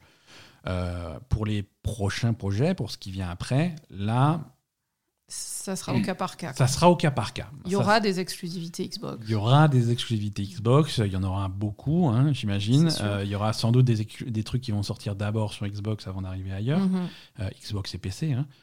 C'est ça. euh, Et surtout, Game Pass, quoi. et surtout Game Pass, tout à fait. Euh, Ce que ça veut dire, ça, ça, ça veut arrive- dire tout ça, euh, premier jour sur le Game Pass, quoi. ça, voilà, ça veut dire que le jour où. Alors, pas pour euh, Deathloop, pas, Pas pour Deathloop et Ghostwire, mais Ghostwire, pour bien tout ce sûr. qui arrive après, c'est pour ce- premier jour sur le Game Pour Pass. ce qui arrive après, y compris Starfield, donc le nouveau jeu de, de, de- de Bethesda Game Studio, et bien entendu Elder Scrolls 6 quand, quand on en sera Mhm. là, hein, il y en a encore quelques années, mais voilà, c'est des choses qui vont arriver sur le Game Pass dès le premier jour, Mhm. et très probablement, c'est pas annoncé, mais très probablement en exclusivité euh, sur les consoles de Microsoft et sur PC. Donc Oui. c'est un sacré pavé dans la mare. Et par contre, euh, toute la bibliothèque antérieure, ils vont la mettre aussi disponible sur le Game Pass? Je pense que ça va arriver. Ça va arriver au Je- fur et à mesure. Je pense que ça va arriver au fur et à mesure. Euh, voilà, y a, Parce que là, il y a quand même, quand même du contenu déjà qu'on peut rajouter tout de suite trucs, sur le Game Pass. il y a des trucs qui vont arriver au fur et à mesure. Il y a des choses qui étaient déjà sur le Game Pass, Oui, hein, les des Wolfenstein, choses, des ouais. trucs comme ça, c'était Ouais. déjà sur le Game Pass. euh, Evil Within euh, je crois- je non, sais je sais plus. Non, je crois pas. Euh, Doom Eternal arrive sur le Game Pass le 1er octobre. Euh, Ouais. donc ça, c'est con- conséquence immédiate de, de ce Non, je sais rachat. pas, tous les Elder Scrolls par exemple. Les Fallout, euh, je crois qu'ils sont déjà sur le Game Pass, hein, il y en a pas mal. Alors les Fallout, les, sont Fallout, ils, ils, ils venaient, ils ils partaient. hein, euh, mais je crois qu'actuellement, il y a au moins... Il y a New Vegas, il y a 76 et il y Euh, en ouais, a un autre. je crois qu'il y a Fallout 4, je Oui, suis pas je sûr qu'il y ait Fallout Fallout 3. Non, il ne doit pas y avoir le 3. Mais, euh, mais voilà, Fallout 3. euh, Ouais, ils vont rajouter, bon, bon, c'est des, choses- c'est des choses qui vont arriver. Les Dishonored, les Wolfenstein, les. Oui, mais du coup, même si c'est des trucs plus anciens, c'est quand même des, des jeux qui, qui, qui ont une aura avec eux, quoi. hein. Je veux dire, des jeux les- qui ont une énorme aura. les- tous les Elder Scrolls et les Fallout là-dessus. euh, Ouais. Non, c'est une acquisition de, de, de 1, 2, 3, 4, 5, 6 studios d'un coup. Mm. Euh, et pas des, pas des moindres, Ouais, bien pas sûr. des petits. Donc c'est- c'est vraiment pour. Mais c'est bien. De toute façon, c'est ça qu'il faut qu'ils fassent, Microsoft, s'ils veulent faire marcher. ils- S'ils veulent que leur console passe devant, ou en tout cas fasse des, des, des- des bons chiffres euh, sur les ventes, euh, Mhm. il faut faire à fond ce qu'ils savent faire, c'est-à-dire le Game Pass. ouais. Et, Ouais, et et ça- voilà. hein. Voilà. Et ça, ça a été la réponse de, de Microsoft à, À Sony, hein. à, à Sony et, et- à la dernière, euh, au dernier stream de Sony où ils annonçaient des, des, des Ils exclusivités qui, excluent. qui d'un coup paraissent ridicules comme euh, Final Fantasy XVI ou des trucs comme ça. Tu vois, Oui, à côté de ça, c'est tout petit quoi. Euh, Final Fantasy XVI, c'est bien. ouais. Voilà, et, et Microsoft annonce qu'ils sont, ils n'ont pas fini les acquisitions. hein. Non, ils sont chauds en sont- plus, Ils, ils sont vont super chauds, hein. ils ont visiblement de l'argent infini, ce qui est pratique. Et donc je, C'est vrai, c'est pratique. c'est pratique. Euh, ce, qui, ce qui manque au catalogue, euh, au portefeuille de studios de Microsoft, c'est un studio japonais. Ouais. Euh, donc là, il y y a plein de rumeurs dans tous les sens, hein, mais pour l'instant, pour l'instant, rien de c'est quoi concret. La plus grosse rumeur qui est, hum, qui est, qui est, alors pendant longtemps, il y avait, une- il y a quelques années, il y avait une rumeur de, de rachat de, de Capcom. Hum. Euh, aussi, il faut et, sans chèque, doute. hein. Hmm, Alors, il y a une époque où Capcom c'était euh, c'était gratuit avec un paquet de céréales, hein, mais entre temps ils ont sorti euh, Monster Hunter World, qui est leur plus gros succès. fini. Donc maintenant c'est fini. Capcom, euh, Capcom ils sont ils sont très contents, ils se débrouillent très bien. Il y avait des grosses rumeurs. euh, alors ce ne sont que des rumeurs, mais pour un, pour un rachat de, de Sega.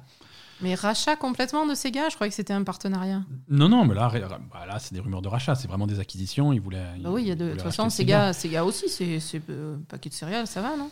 Euh, Sega, Sega, ils s'en sortent, ils en- ils sortent bien en ce moment. Ouais. Sega, ça va, ça va assez bien. Ils font leur truc de leur côté, à leur échelle, ça se passe très bien. Voilà. Bon, il y a plein, il y a plein de studios japonais qui pourraient, euh, qui pourraient être, euh, qui pourraient être rachetés. Donc euh, voilà, on, on verra, on verra la suite. Euh, donc oui, euh, les exclusivités, ça va être au cas par cas. hein. Ça, Microsoft l'a annoncé. Donc euh, ça ne veut pas dire que tout va être automatiquement uniquement sur Xbox. Donc ça, ça, je pense qu'on verra au fur et à mesure. Les... Mais bon, après, ils n'ont pas acheté ça pour rien. hein. Au bout d'un moment, il y aura que ce sera que sur Xbox. Hein. Ouais, Ouais. je, je sais pas. Je sais ça pas. paraît logique. Hein. Ouais, ça pa- Il ça faut- paraît logique. Il faut qu'ils prennent l'avantage avec ça. hein. Ça paraît logique, mais, euh, mais voilà, et également tout en continuant de soutenir Elder Scrolls Online sur d'autres supports. Bien sûr, euh, mais ça, ils sont obligés, ils ça. peuvent pas. Alors, euh, au milieu de cette acquisition, on a, on a appris quelques, quelques petits détails hein, de, qui, qui gravitent autour. Euh, on a des, des infos sur, euh, sur Starfield. hein. Euh, Starfield qui, qui a été annoncé il y a deux ans maintenant et qui va, qui va commencer à approcher. Mhm. Euh, Starfield, c'est donc le nouveau jeu de Bethesda Ga- Game Studio. Euh, donc c'est la première fois, enfin c'est une des premières fois qu'ils font autre chose qu'alterner euh, Fallout et Elder Scrolls. Euh. Là, c'est donc un nouveau jeu qui va être, qui va sans doute être quelque part dans le même genre. hein. On, on parle d'un jeu de rôle à grande envergure, mais là on est futuriste, on est dans l'espace. Euh, ils ont annoncé que ça serait euh, la plus grosse refonte technique qui- qu'ils ont jamais fait au niveau de leur, de leur moteur de jeu. Mhm. Ce qui est une bonne nouvelle, hein, parce que le- leur moteur de jeu il commence à, à avoir un coup de vieux. Hein. Euh, c'est- Ben, c'est vrai que quand on a vu les images de ce qu'ils ont fait pour Demon Souls, euh, c'est quand même vachement mieux que ce qu'on voit sur. euh, Ah oui, non, bah ça c'est pas comparable, tu vois. Non, mais c'est pas comparable, mais. Non, là on a une nouvelle génération de consoles, tu peux pas juste reprendre ton vieux moteur et augmenter la résolution, ça, ça Et ne voilà. fonctionne plus, tu vois. Ils- Mhm. Ils il l'ont déjà fait une fois, euh, Oui. c'est relativement passé bof. Tu vois, leur, leur moteur graphique, il était cool euh, à l'époque de la 360. Euh, Fallout 3, New Vegas, c'était pas mal. C'était pas mal pour ce, qui, pour ce type de console à l'époque. Euh, ça marchait pas trop sur PlayStation, mais, euh, mais sur un 360, c'était bien. Ils ont fait vaguement des améliorations pour, un, pour Fallout 4. Mhm. C'était bof. hein. le résultat commençait à être, à être fatigué. Et là, avec Fallout 76, euh, c'est- Oui, ça, ça passe. ça commence à être, à être vraiment dégueulasse. Mhm. Oui, c'est sûr, il faut que. Donc voilà, techniquement, en plus d'un jeu avec un gameplay un petit peu, euh, un petit peu complexe, ils ont, ils ont un volet technique qui est, qui est assez sérieux. Mhm. Mais, euh, mais ils ont l'air de s'en rendre compte et ils ont vraiment dit que ça serait une grosse refonte technique. D'accord, ben c'est bien. Des infos aussi pour, euh, pour le Xbox Game Pass, hein, puisque, euh, encore une fois, dans le cadre de ce, de ce rachat, il y a, y a des chiffres qui ont, qui ont fait surface. Xbox Game Pass a aujourd'hui 15 millions d'abonnés. D'accord. Euh, C'est pas mal. Alors non seulement c'est pas mal, mais la, la dernière fois qu'on a parlé d'un nombre d'abonnés pour, euh, pour Game Pass, c'était au mois d'avril, euh, au tout début du confinement. Ouais. Ils étaient très fiers d'avoir passé le cap des 10 millions. 15 millions, donc ils ont pris 5 millions Ils- en ils- quelques ils mois. ont pris plus 50% en 6 mois. Et ça, c'est fou. D'accord. Ça, c'est en moins de 6 mois. Bon, c'est c'est C'est l'effet confinement quand même, C'est j'imagine. l'effet confinement, c'est aussi un effet, c'est une conséquence d'un service qui est vraiment de, de- De de qualité, qualité. hein, bien sûr. C'est énorme. Ça commence à être des très gros chiffres, Mm. 15 millions. hein. Euh, aux dernières nouvelles, le, le PS Now, par exemple, était graffité entre 2 et 3 millions. Oui, mais le PS Now, ils font pas d'efforts. hein. Mm. Il y, a, y a- y a- il y a quand même des trucs, tu vois, mais ça, c'est vrai que ça n'a rien à voir. Mm. Sony a une stratégie vraiment différente. Bien sûr. Euh, voilà. Mais c'est vrai que ces, ces- ces derniers mois, il y a eu des gros jeux qui sont arrivés sur, euh, sur le Game Pass, euh, Ouais. avec Resident Evil 7, avec Destiny 2, avec Red Dead Redemption 2. Euh, voilà, Oui, oui, non, ils font, ils font vraiment des efforts pour ça. hein. c'est- c'est un sacré service. hein. Euh, et en plus, voilà, Game Pass, il continue d'ajouter des trucs. On avait parlé du, du EA Play qui allait, atteindre, qui Oui. allait rejoindre le Game Pass. Alors, c'est pas tout de suite, hein, c'est d'ici la fin de l'année, mais c'est en route. Mm. Euh, Il y a le xCloud aussi qui est, qui est rajouté au service. euh, voilà. Mm. Bon, ils continuent à rendre le truc le plus en- de plus en plus attractif. Et ce qu'ils veulent, c'est vraiment, c'est vraiment choper un maximum de gens et, et- et pas leur donner envie de repartir après. Quoi. C'est ça. Euh, voilà pour, euh, voilà pour euh, cette histoire de rachat. hein. C'est hum, alors est-ce que là c'est là c'est gros en rachat. Je sais pas si c'est complètement positif euh, pour pour l'industrie. Alors c'est pas on, on commence pas à parler de monopole ou de trucs comme ça, mais euh, mais la balance ça commence à être assez déséquilibré côté Microsoft. Ils ont vraiment beaucoup beaucoup de studios à eux. Hmm. Euh, il y a de moins en moins, finalement, il y a de moins en moins de- de- d'éditeurs et de studios indépendants. Ouais, mais qu'est-ce que tu veux faire ah non, tu peux rien faire, hein, mais ça, ça change. C'est quelque chose, c'est un rachat qui change complètement le paysage. Ouais. Et, et c'est Après, euh, est-ce que c'est est -ce positif ou négatif pour les, les studios en eux-mêmes? Parce qu'ils sont quand même financés, s'ils ont ils une, sont une financés. liberté euh, quand même artistique, etc., de faire leurs propres projets. Euh, et bah avec 7,5 milliards, tu fais, tu fais quelques jeux, quoi. Tu, ça va. Non, mais je veux dire, pour les gens qui bossent, finalement, est-ce que c'est pas mieux plutôt que de ne pas savoir ce qui va t'arriver à la fin du mois euh, Là, tu sais qu'avec Microsoft, Oui, alors il n'y aura, pour- pas de, y aura des- pas de problème de, de- financement. studios. Exactement. Et, Et- Quand, et quand Microsoft rachète des trucs comme Double Fine, comme Obsidian, des trucs comme ça, c'est oui, Ouais. c'est- un problème de fin- C'est un Oui, souci en moins Bethesda, pour, pas Là, ça. Bethesda, ils n'avaient pas de problème de financement, tu vois. Bethesda, ça va. Les Mm. sous, ça- les sous, ça rentre. hein. Si, si jamais ils ont des problèmes d'argent, ils sortent, euh, ils sortent Skyrim pour, euh, pour frigo. et, et- et- et ils en revendent euh, 15 millions d'exemplaires. Non, ça, ça va bien. Ça va bien. Mais là, euh, oui, effectivement, ça peut, ça peut donner plus de, plus de liberté aux différents studios internes pour, pour avoir plus d'ambition sur leur jeu. Et ça peut aussi ouvrir la porte à des collaborations, tu vois. Ouais, c'est ça. une Moi, des- je, je trouve que c'est c'est pas si négatif. Enfin, après, je sais pas. Franchement, euh, je, suis, je suis assez fan de Phil Spencer. Je, je trouve qu'il a, il a une bonne aura et il a l'air vraiment gentil comme Ah mec. ouais. Donc du coup, peut-être que ça me, peut-être que ça m'induit un peu en erreur. Mais c'est vrai que euh, j'ai l'impression que quand même Microsoft achète des trucs, mais pas pour les pour les aliéner ou pour leur faire faire ce qu'ils ont envie qu'ils fassent. C'est ce qu'il Euh, a dit, tu vois. C'est pas ça, quoi. Le, le but du jeu, c'est de laisser à Zenimax et à Bethesda euh, leur, euh, leur liberté. Ouais. Tu vois Donc si ça reste comme ça, pourquoi pas? À, à tel point que Bethesda, le- l'entité euh, Bethesda Softworks, l'éditeur, continue à exister et va continuer à publier les jeux Bethesda. Bien sûr. Tu vois, ça sera pas, les jeux vont pas être soudain publiés par, euh, par Xbox Game Ouais, Studio voilà, et par Microsoft. Ça va être, euh, ça va être publié par Bethesda. Donc ça va être, euh, ça va quand même être une certaine indépendance. Et, euh, et ça peut ouvrir la porte à des collaborations qui, qui peuvent être sympas, tu vois. Euh, je veux dire, une des meilleures collaborations que Bethesda ait jamais faites, c'est avec Obsidian pour Fallout New Vegas. Euh, là, d'un coup, ils sont de nouveau, euh, ils sont sous le même toit, donc ça peut être intéressant. Obsidian, ils ont dévoilé leur projet la dernière- quand ils avaient fait un stream Xbox il y a quelques temps, ils avaient démo- dévoilé ce projet de d'un jeu qui ressemblait vachement à Skyrim, tu vois. Mhm. Donc, C'est vrai. alors je sais pas si c'est des c'est des studios qui peuvent collaborer sur ce type de projet ou si au contraire ça va plutôt faire euh, double emploi, Obsidian qui sort son truc et, euh, Et ça, par contre, non, à mon Bethesda avis, Game non. Studio hein, qui sort Elder que- Scrolls 6 et ça va être euh, parce que là, pour le coup, même si chacun fait ce qu'il veut, il y a quand même, euh, j'espère que, c'est assez logique que Microsoft chapeaute un peu les, les projets quand même. Ouais, hein. ouais. Ils peuvent pas, ils peuvent pas dire nous on fait ça et nous on fait la même chose. et, en, c'est- et en interne, voilà. Et c'est comme ça que ça se passe, même si on, même s'ils en font pas souvent la pub et qu'on n'en parle pas souvent, mais quand tu as plusieurs studios au sein d'un même éditeur ou au sein d'un même d'une même Chacun structure, fait son type de il truc. y a, hein. il y a des coups de main qui sont donnés. hein. Il y a des coups de main qui sont donnés quand quand, quand Kojima Productions était en train de terminer euh, Death Stranding euh, avec le moteur d'Horizon Zero Dawn, il y a beaucoup de gens de- du studio d'Horizon Zero Dawn qui ont été filés un coup de main Mm. pour parce qu'ils maîtrisaient bien le moteur et qui ont été filés un coup de main pour, sur le jeu. Mm. Euh, et, et même sur des trucs plus anciens, Overwatch, quand Blizzard a décidé de faire leur premier shooter et de faire Overwatch, euh, c'est les mecs de Call of Duty qui sont venus aider parce que tout le monde était chez Activision et qu'il y avait Mhm. moyen de, se- de, de- de s'aider. Donc voilà, c'est des collaborations qui peuvent être très très positives. Bien sûr. Et on va, on va voir ce que ça donne. hein. On va voir ce que ça donne. Xbox, toujours, on va, on va passer un petit peu à la suite de l'actu parce qu'on est loin d'avoir fini. Euh, donc Xbox, ça y est, les, les, Xbox Series S et Series X euh, sont en vente euh, en, en France et dans le monde entier. Je dis ça y est, mais en même temps, c'est un peu tard si vous en voulez une, puisque Il y en a plus.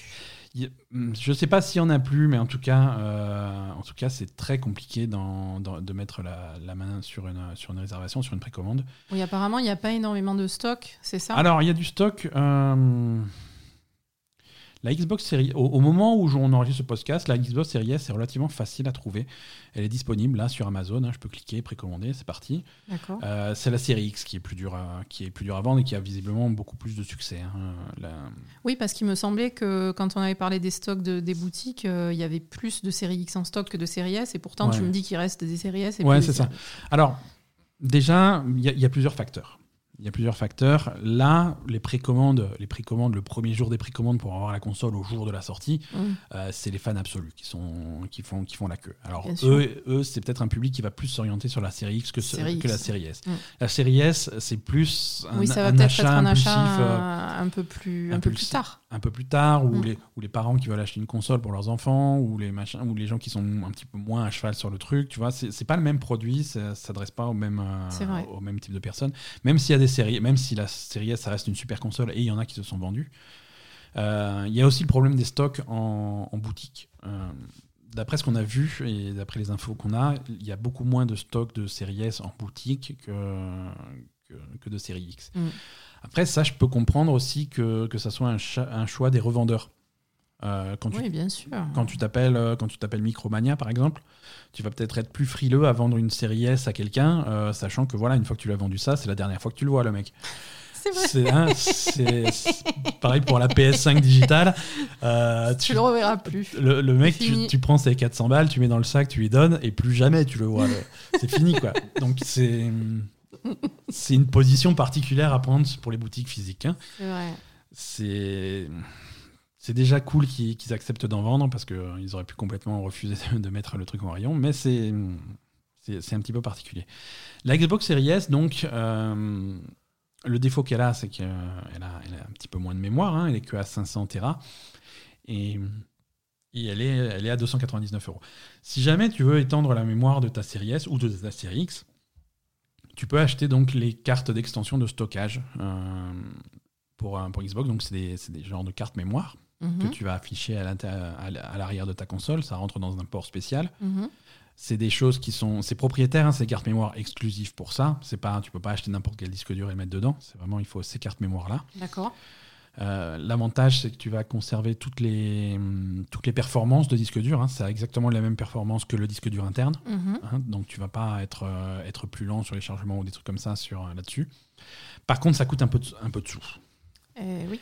Ça coûte un peu de sous. On a, on a les prix, euh, les prix en France. euh, c'est un- c'est une extension de mémoire qui sera commercialisée à 270 euros pour un Tera de mémoire. 200 270 euros. Je rappelle, la console, elle fait 290. Oui, oui, c'est le même prix que la console, quoi. C'est voilà, c'est 30 balles d'écart euh, de la console. La Donc, si console tu qui n'a que 500, hein, mais euh, Donc, si tu veux acheter une série S plus une extension de mémoire, ça te coûte plus cher plus que la série X. Mais du coup, tu te retrouves avec plus de mémoire parce que tu as un Tera et demi.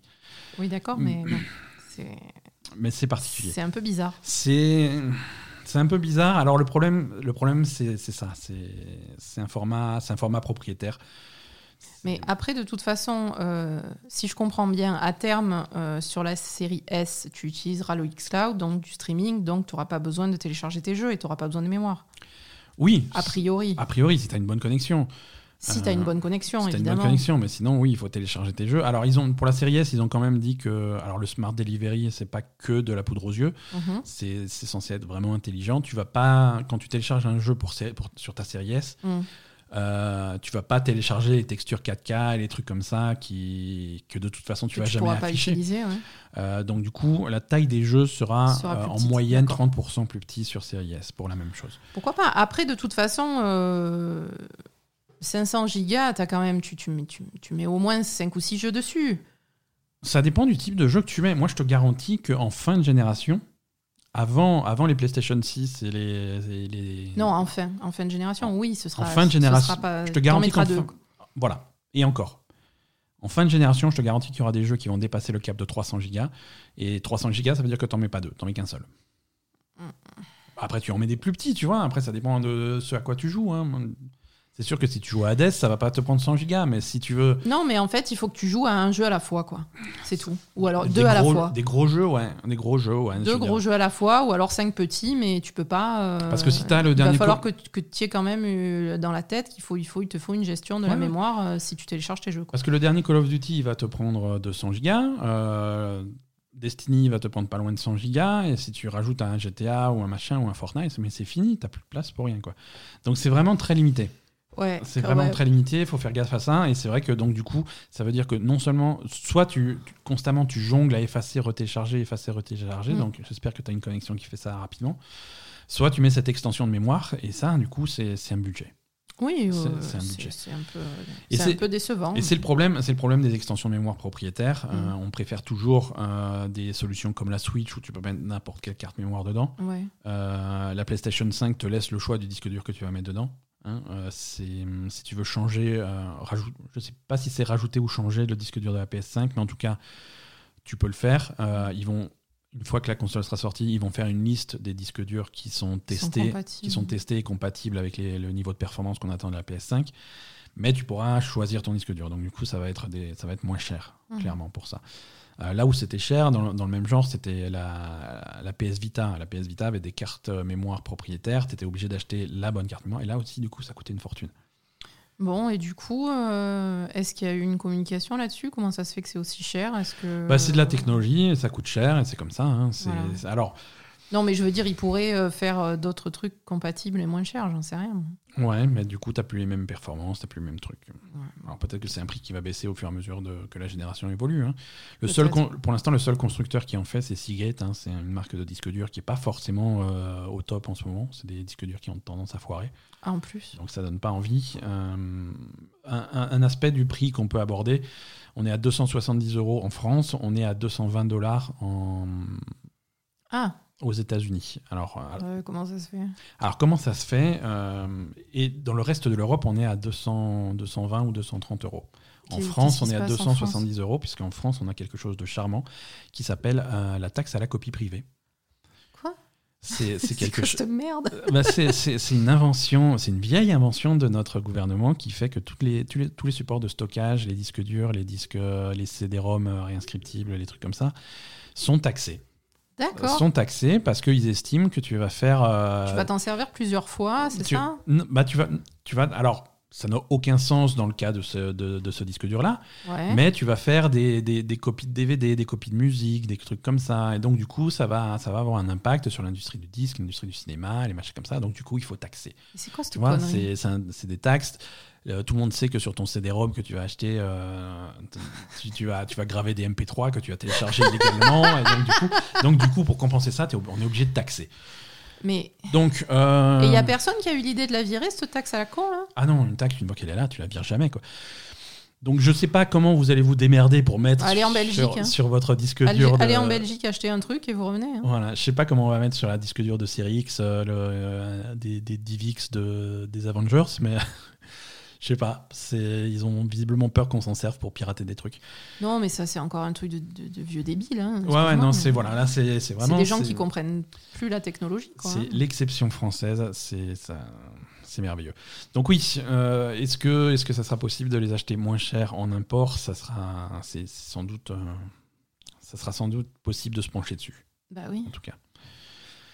Euh, Qu'est-ce qu'on a d'autre chez, chez Xbox? Beaucoup de news Xbox hein, cette semaine. Euh, on a on a un jeu qui, qui est annoncé, qui est confirmé pour la sortie de la Xbox Series X. Euh, c'est un jeu qui s'appelle Bright Memory. C'est- Alors c'est un, tout petit jeu. hein.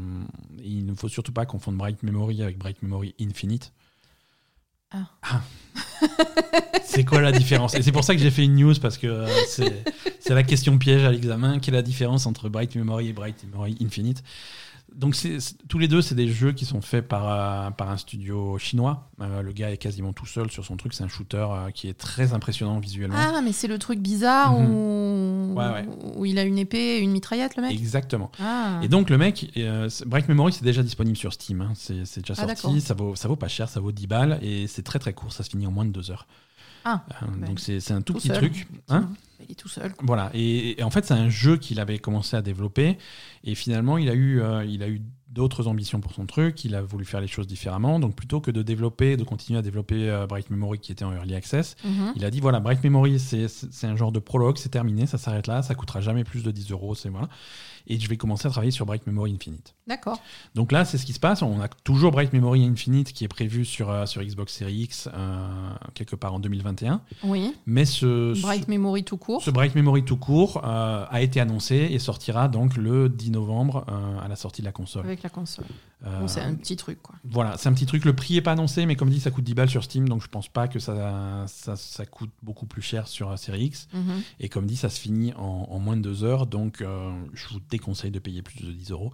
C'est ça. C'est à voir. Mais en tout cas, visuellement, c'est sympa. L'univers est, l'univers est top. Et Bright Memory Infinite, c'est un, des, c'est un des jeux qui m'avait le plus. euh, le, le plus intéressé quand ils avaient fait leur stream de, de, Oui. de- de jeux série X. Quoi.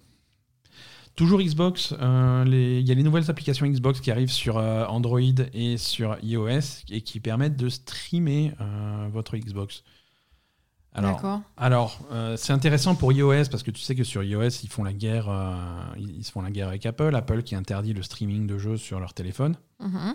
Euh, et c'est pour ça que le xCloud n'existe pas sur, sur iOS. Ouais, ouais, la règle est différente quand tu streames tes propres trucs.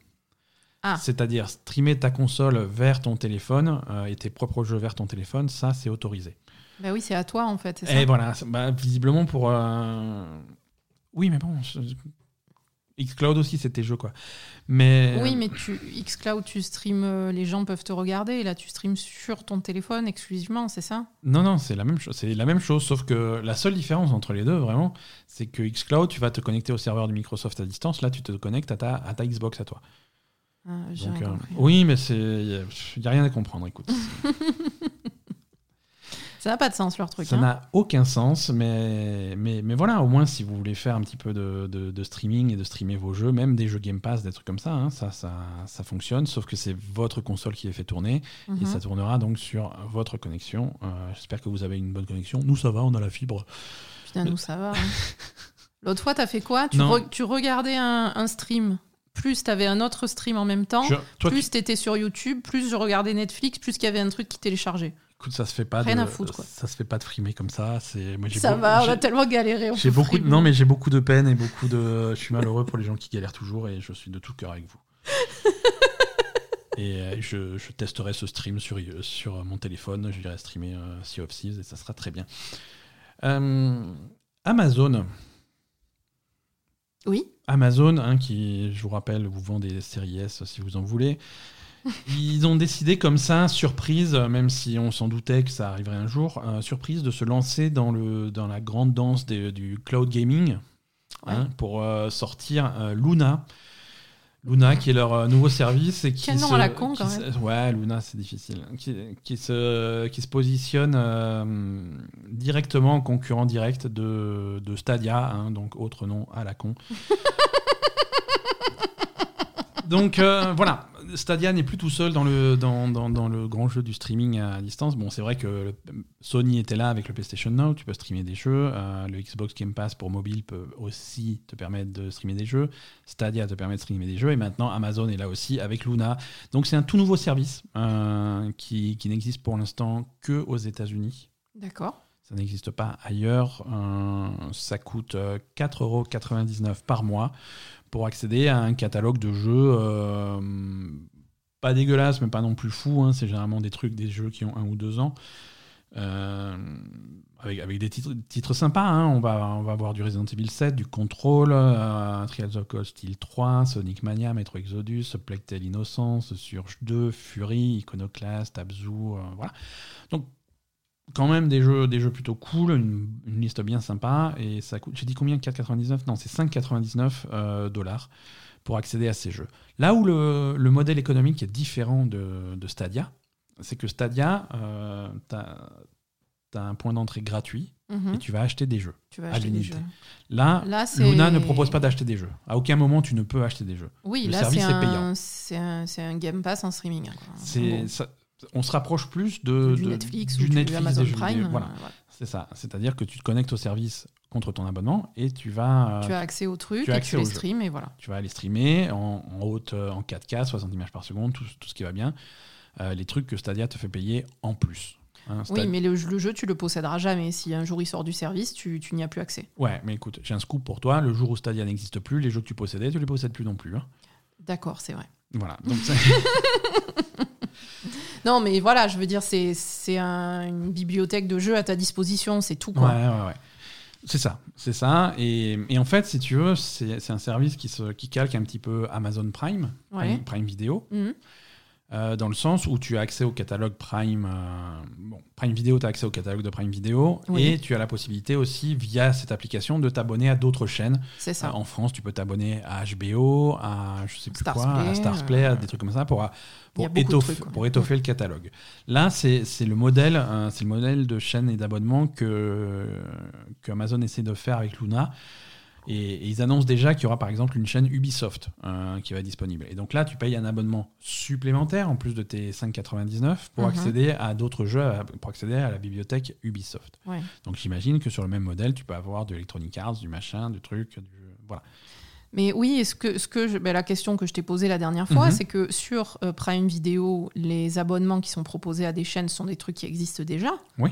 Et là, par contre, euh, est-ce qu'ils vont se baser sur des services qui existent déjà, comme le, le service d'Electronic Arts ou, ou l'Ubisoft machin euh, qui coûtait 15 balles, qui Alors, sert à va. rien là Est-ce que ça va se baser sur des trucs qui existent déjà, ou est-ce qu'ils vont créer des trucs spécifiquement pour euh, ce service et, Là, et ça reste à voir. Pour, pour créer des add-ons au service en fait Ça reste à voir. Effectivement, le jour où cette chaîne Ubisoft va sortir, est-ce que c'est une chaîne qui sera l'équivalent de Uplay Plus, c'est ça Uplay machin, ça, ouais. ça s'appelle? Et donc du coup, est-ce que ça va coûter 15 euros? Est-ce que ça va donner accès à tous les jeux Ubisoft comme Uplay Plus? Ou alors est-ce que c'est un truc moins cher mais qui va donner accès à une sélection, tu vois euh, Alors, je pense pas que ça coûte 15 euros. À mon avis, si c'est en partenariat avec Amazon, ils feront pas la même connerie qu'Ubisoft. Parce Bah, que écoute. eux, ils savent un peu plus. euh, Ouais, mais bon, après, ils sont...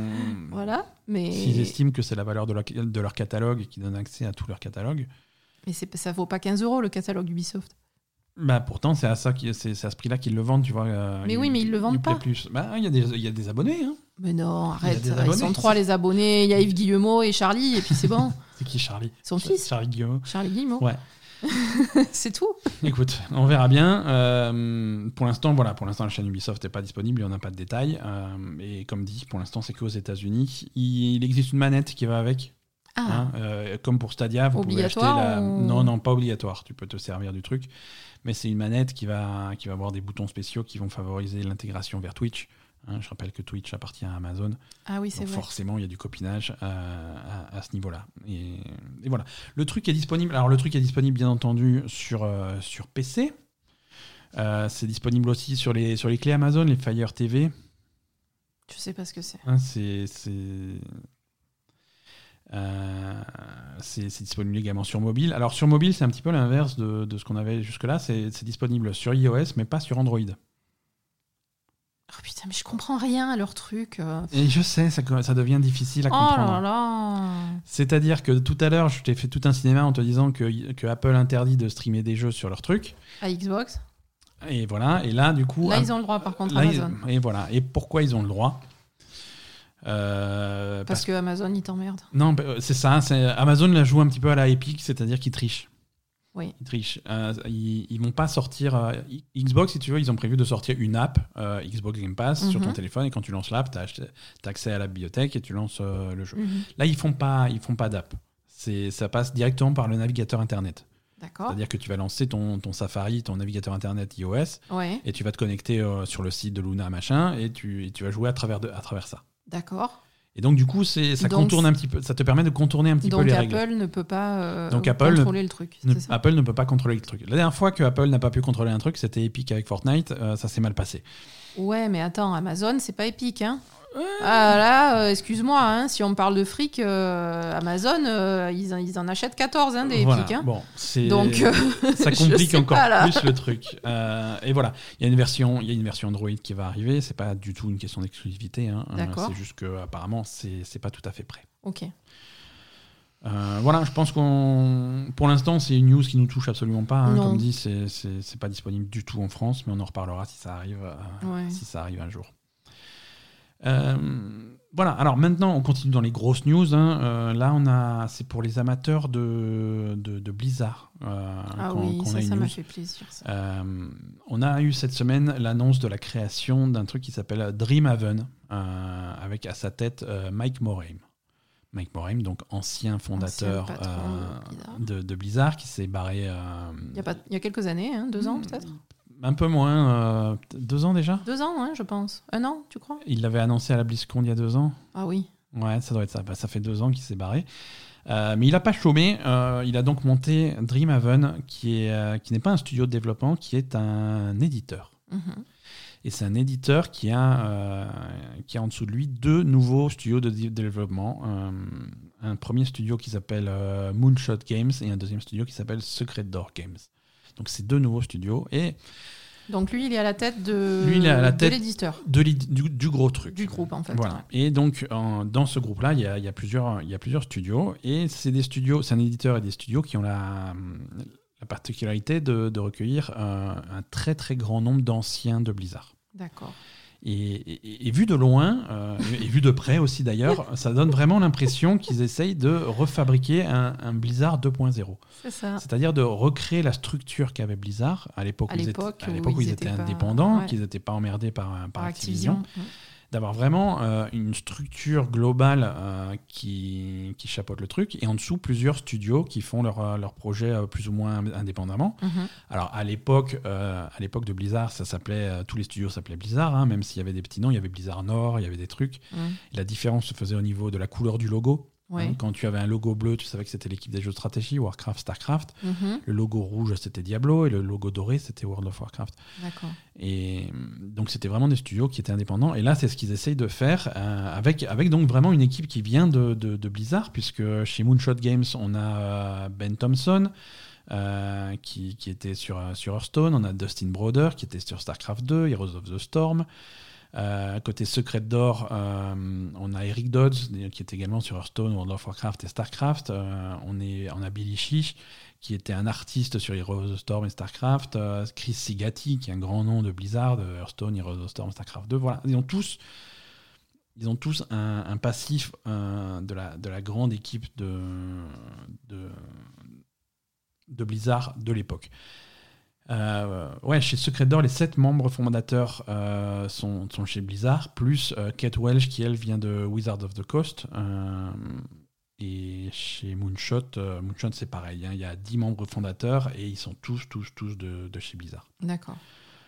Donc, euh, pour l'instant, pas de projet concret. hein. Mhm. Ils n'ont pas annoncé de jeu, rien du tout, mais, mais la structure est en place. Je pense que si la structure est en place, c'est pour commencer à attirer du talent, à attirer des, des gens. Oui. Alors, soit des anciens Blizzard, hein, euh, parce qu'il y a des gens qui cherchent. Là, euh, je crois que. Peut-être même des actuels Blizzard qui, qui Oui, cherchent à, à, mon avis, à mon avis, Blizzard, il devrait faire gaffe parce que tout le monde va se casser là. hein. Bah, Blizzard, ils ont, ils ont un problème actuellement, et il y avait- y avait des articles dessus il y a quelques semaines. euh, ils ont, les, les employés Blizzard euh, font partie des, des, travailleurs du jeu vidéo les moins bien payés de l'industrie. Ah, c'est Hein, con ça. euh, Il y, a des- il y a des gens qui, qui bossent chez Blizzard, et quand ils ont fini leur journée euh, le soir, ils, ils vont dans leur voiture et ils dorment sur le parking. Sérieux? Ouais, ouais, ouais, on en est là. Et, et l'argument, l'argumentaire de Blizzard aujourd'hui, c'est oui, mais c'est comme ça, tu travailles chez Blizzard, c'est le prestige, c'est le truc, donc euh, voilà. Oui, bah, le prestige, je pense qu'ils vont se le foutre au cul. hein, donc parce euh, que- voilà, donc euh, le prestige est en train de, de se casser la gueule chez Blizzard. Et, Ouais. et- et voilà, il y a, peut-être d'autres opportunités. En tout cas, on va suivre euh, ce qui se passe chez, chez Dreamhaven de, de très très près. Et je pense que c'est un nom dont on va entendre parler beaucoup dans les, dans les mois et les années qui viennent. Écoute, j'espère. hein, Et... J'espère. Hein. Après, ça, ça serait pas la première fois que des anciens de Blizzard essayent de monter un truc et se, et se cassent la gueule. hein. Ça, ça, Oui, arrive, mais ça arrive aussi. hein. C'est pas n'importe quels anciens là. Là, c'est pas n'importe quels anciens. Et, et donc euh, par contre Chris Metzen ils l'ont pas invité ou? Alors, Chris Metzen, pour l'instant, pas de nouvelles. Alors, est-ce que lui, il est vraiment à la retraite? Est-ce que ça l'intéresse pas? Est-ce qu'ils sont en négociation? Je sais pas. Mm.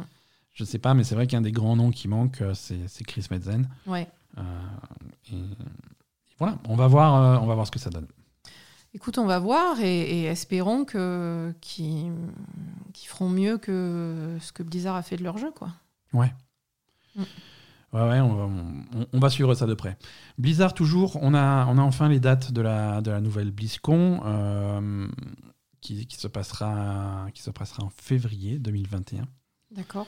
Euh, avec euh, toute cette histoire de, de, de Covid, forcément, ça n'a pas pu se faire en physique euh, cette année et ça se, fa- ça se fera uniquement online. Donc la BlizzCon. Alors, il faut pas prononcer BlizzCon, il faut prononcer BlizzCon. Hein oui. Ouais, parce que moi je prononce ça BlizzCon, mais je suis, parce que je suis un con. Bah oui. Non, mais le truc, c'est que si tu, prononces pas ça BlizzCon, la blague, elle marche pas. Parce que ça s'appelle BlizzConline. C'est, c'est, je sais pas quoi te dire. C'est, ça s'appelle BlizzConline. Donc la BlizzConline aura lieu les 19 et 20 février 2021, exclusivement en ligne. Et voilà, dans le distanciation sociale, tout ce qui va avec, hein, ça va bien se passer. On n'a pas beaucoup d'infos sur le contenu de, de- de la conférence. hein. On aura sans doute euh, un peu plus d'infos sur Diablo 4, Diablo hein, 4, qui, ouais. qui est annoncé depuis un petit moment. Euh, Peut-être qu'on va entendre parler de nouveau de Diablo Mobile, hein, euh, dont, On s'en fout. dont on n'en a rien à foutre et plus personne n'a entendu parler depuis le. Mais si, ils ont pas redit un truc à un moment? Ouais, ils ont un petit peu redit un truc, mais pour l'instant, je sais pas si c'est un projet qui sortira un jour. Et, euh, et si on en était encore à Blizzard de la grande époque, c'est un, projet qui aurait été annulé. Bah, mais on n'y est plus. Et on n'y est plus. on n'y est plus. Et j'ai trop hâte que Dreamhaven arrive et annule tous ses projets. Ça sera, ça- ça sera trop bien. Euh, voilà. Est-ce qu'on aura aussi des news de, de Overwatch 2 Oui, ça, normalement. Là aussi, qui, qui, qui a Mais Overwatch 2, c'est pareil. qui a pas l'air d'être un jeu super compliqué à faire vu que c'est le même. Le même. hein, euh, mais pourtant, on a, là non plus, on n'a pas de nouvelles. On attendra donc euh, la BlizzCon Line 2021 au mois de février. On, vous en reparlera. Alors, euh, toujours dans.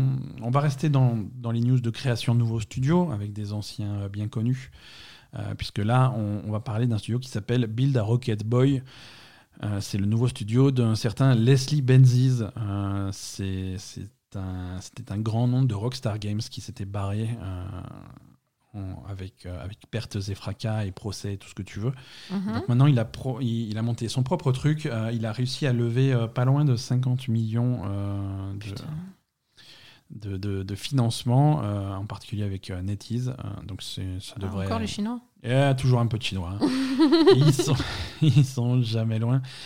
Et NetEase, NetEase, ils font beaucoup, ouais, ils font beaucoup d'investissements. Ils avaient euh, investi 100 millions chez, chez Bungie en, en- en 2018. euh, ils avaient fait des trucs comme ça. Euh, Quantic Dream aussi en 2019. euh, ils avaient- bon. Eux aussi, ils ont trop de fric. Hein. Oh, mais les Chinois, ils les impriment, les sous. Je sais pas comment ils font. Euh, voilà, leur premier projet euh, s'appelle euh, Everywhere. C'est un jeu de science-fiction et c'est tout ce qu'on sait. Open world science-fiction. Donc GTA science-fiction. D'accord, Hein? Très bien. Voilà. Écoute, c'est à peu près tout. Ouais, mais attends, c'est pas parce qu'il vient de Rockstar qu'il sait faire que du GTA, le mec. Mais écoute, c'est un open world science-fiction, donc euh, je- Ouais. il possible. GTA science-fiction, ouais, d'accord. À mon avis, c'est pareil. hein, de la même façon que Red Dead, c'est GTA Cowboy. euh, c'est Oui, oui, non, mais c'est ça. hein. c'est- un petit peu pareil. Euh, Dontnod, euh, Dontnod sont toujours en super forme. On en parle euh, chaque semaine. Et, et cette fois-ci, eux également, ils ouvrent un nouveau studio. Ah, Euh, ils ouvrent donc Dontnod, c'est un studio basé à Paris. Ils ouvrent une nouvelle antenne basée à, à Montréal. d'accord. Euh, et c'est c'est une antenne qui va être dirigée par euh, spécifiquement l'équipe de Life is Strange. D'accord. Euh, produ- les producteurs et créateurs, euh, donc, euh, alors les noms c'est Luc Bagadouste et Michel Koch. euh, ces ces deux-là, donc vont, ils font leur valise et ils vont aller à Montréal. Et ils vont faire ce Ils ont bien studio. raison. Mais écoute, ils, seront, ils auront froid, mais au moins ils, Ils, auront de- froid, mais ils ils auront plus de la poutine. Ça va Voilà. être très bien. Euh, voilà, donc ils montent un nouveau studio. On n'a pas d'infos là non plus sur leur nouveau projet. Ça sera pas un Life is Strange. Euh, alors, c'est dommage. Euh, ils ont Oui, dit non, que. mais ça va, tu vas pas en faire 2800, quoi. Ouais, ouais. Bon, ils vont peut-être revenir à cet univers-là un jour, mais hein. en tout cas, là, c'est des nouveaux studios. Dontnod commence à être un, un très, très gros studio, puisqu'ils ouvrent ce nouveau truc. Hmm. J'imagine qu'ils vont recruter euh, à fond, sachant que le studio parisien, euh, ils gardent leur staff actuel de, je crois, 250 personnes. D'accord. Euh, où ils ont, euh, ils ont, ils ont deux, deux projets en parallèle. Là, ils, ont, ils viennent de finir euh, Tell Me Why. Euh, Il y a, y a l'autre, comment il s'appelle, le Mirror machin, là. Twin Mirror. Twin Mirror qui arrive, euh, qui arrive en décembre. Et donc, euh, ce nouveau studio qui va faire un nouveau projet. Donc, c'est potentiellement euh, un studio qui va avoir trois projets simultanés. C'est bien. C'est une grosse machine qui a vraiment gonflé depuis 2015. euh, C'est Life is Strange, c'est 2015. Ouais. Alors moi j'ai un une question qui me taraude sur Dontnod en fait. Ouais. C'est un studio français Mhm. et ils font que des trucs qui se passent aux États-Unis. Et spécifiquement dans l'ouest des États-Unis, hein, côte ouest. Pourquoi déjà? Et, et j'aimerais bien qu'ils fassent un truc qui, qui se passe en France, quoi, parce que, euh, excuse-moi, mais le racisme envers les Mexicains, c'est cool, mais Alors, si tu veux faire un truc sur le racisme qui se passe en France, tu peux y aller aussi, hein On est d'accord.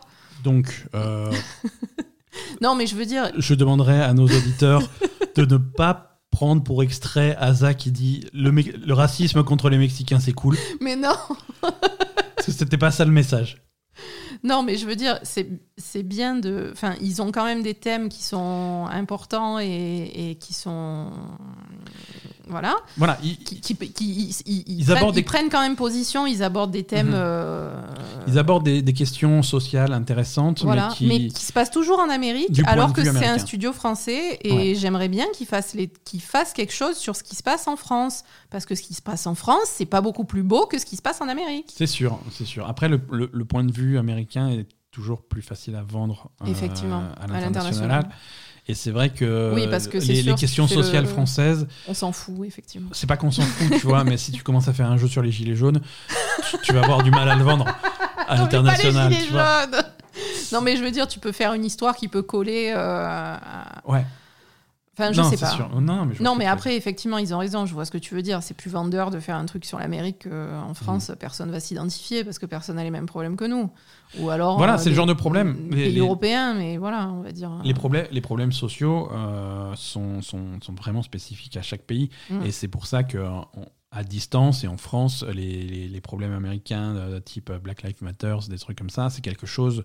euh, on, on a, on a également des problèmes similaires euh, dans la police aux- en France, mais ça n'a Mm. pas, le même, ça a pas la même ampleur, tu vois. Mais ça n'a pas la même ampleur parce que, parce que euh, aux États-Unis, il y a vraiment cette, euh, cette opposition entre les blancs et les noirs à cause de l'esclavage qui a duré Voilà. très tard, voilà, en fait. Donc, tout à fait. euh, Et c'est des contextes qui sont, qui c'est des contextes qui sont très différents, mais je veux dire, il faut pas oublier qu'en France, le racisme, ça existe aussi beaucoup. Oui, et, et- Et- et on a, et on a aussi une histoire d'esclavage en France. Bien hein. sûr. C'est- quelque chose. Non, mais je veux dire, et, finalement, je sais pas, c'est un peu plus insidieux, je trouve, que ce qui se passe en Ouais. Amérique. Parce qu'en Amérique, euh, ouais, mais il y a vraiment des problèmes entre les blancs et les noirs, c'est compliqué. En France, c'est beaucoup plus insidieux, en fait. Ouais, fait. Tu, crois que, ça- que c'est mieux, en fait, euh, c'est clairement pas mieux. Quoi. Alors que pas du tout. Euh, voilà. Euh, en tout cas, on souhaite bonne chance à l'équipe de, de, Ouais, Dontnod, de Dontnod. On aime bien ce qu'ils font et on leur souhaite de continuer à le faire le plus longtemps possible. Mhm.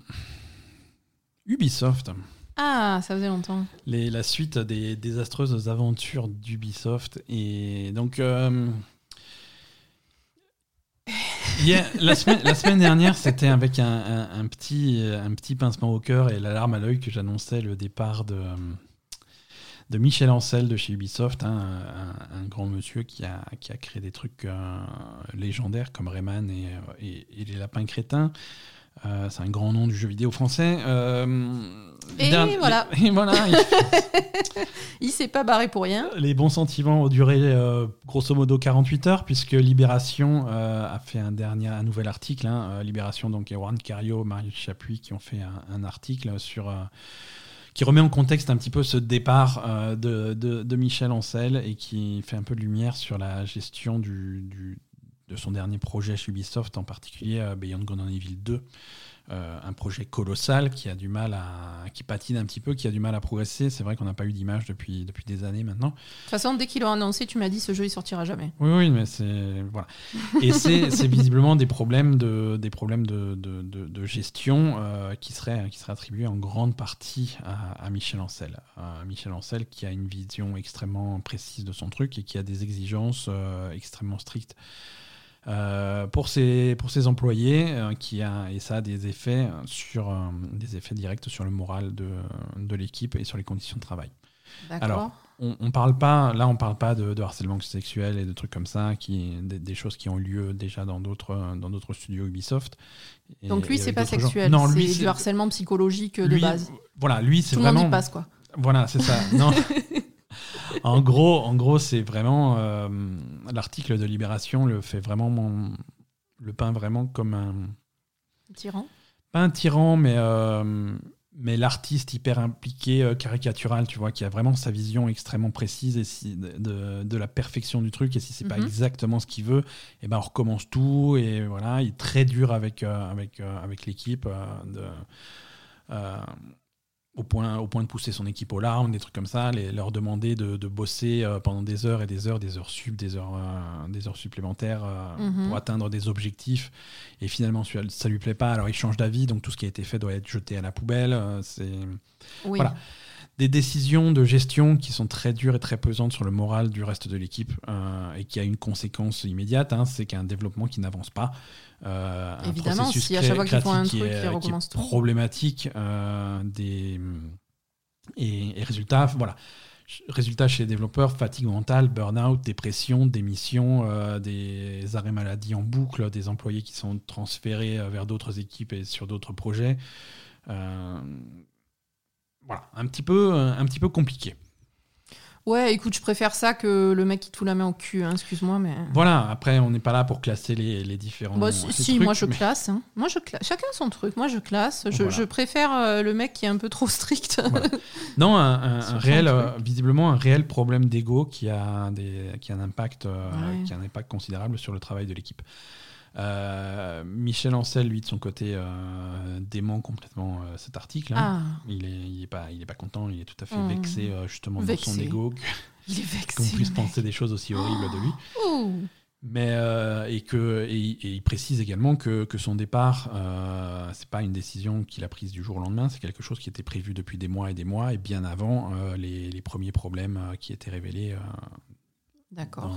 dans les studios Ubisoft au début de l'été. Euh, voilà, donc, euh, donc deux sons de cloche pour cette histoire. Vous êtes libre de croire euh, ce que vous voulez. Les témoignages sont assez. euh, Mais après, de toute façon, là, le mec est parti, donc il y a quelqu'un d'autre qui va reprendre Beyond Good and Evil, et, et j'imagine que les employés iront mieux. on lui souhaite bonne chance.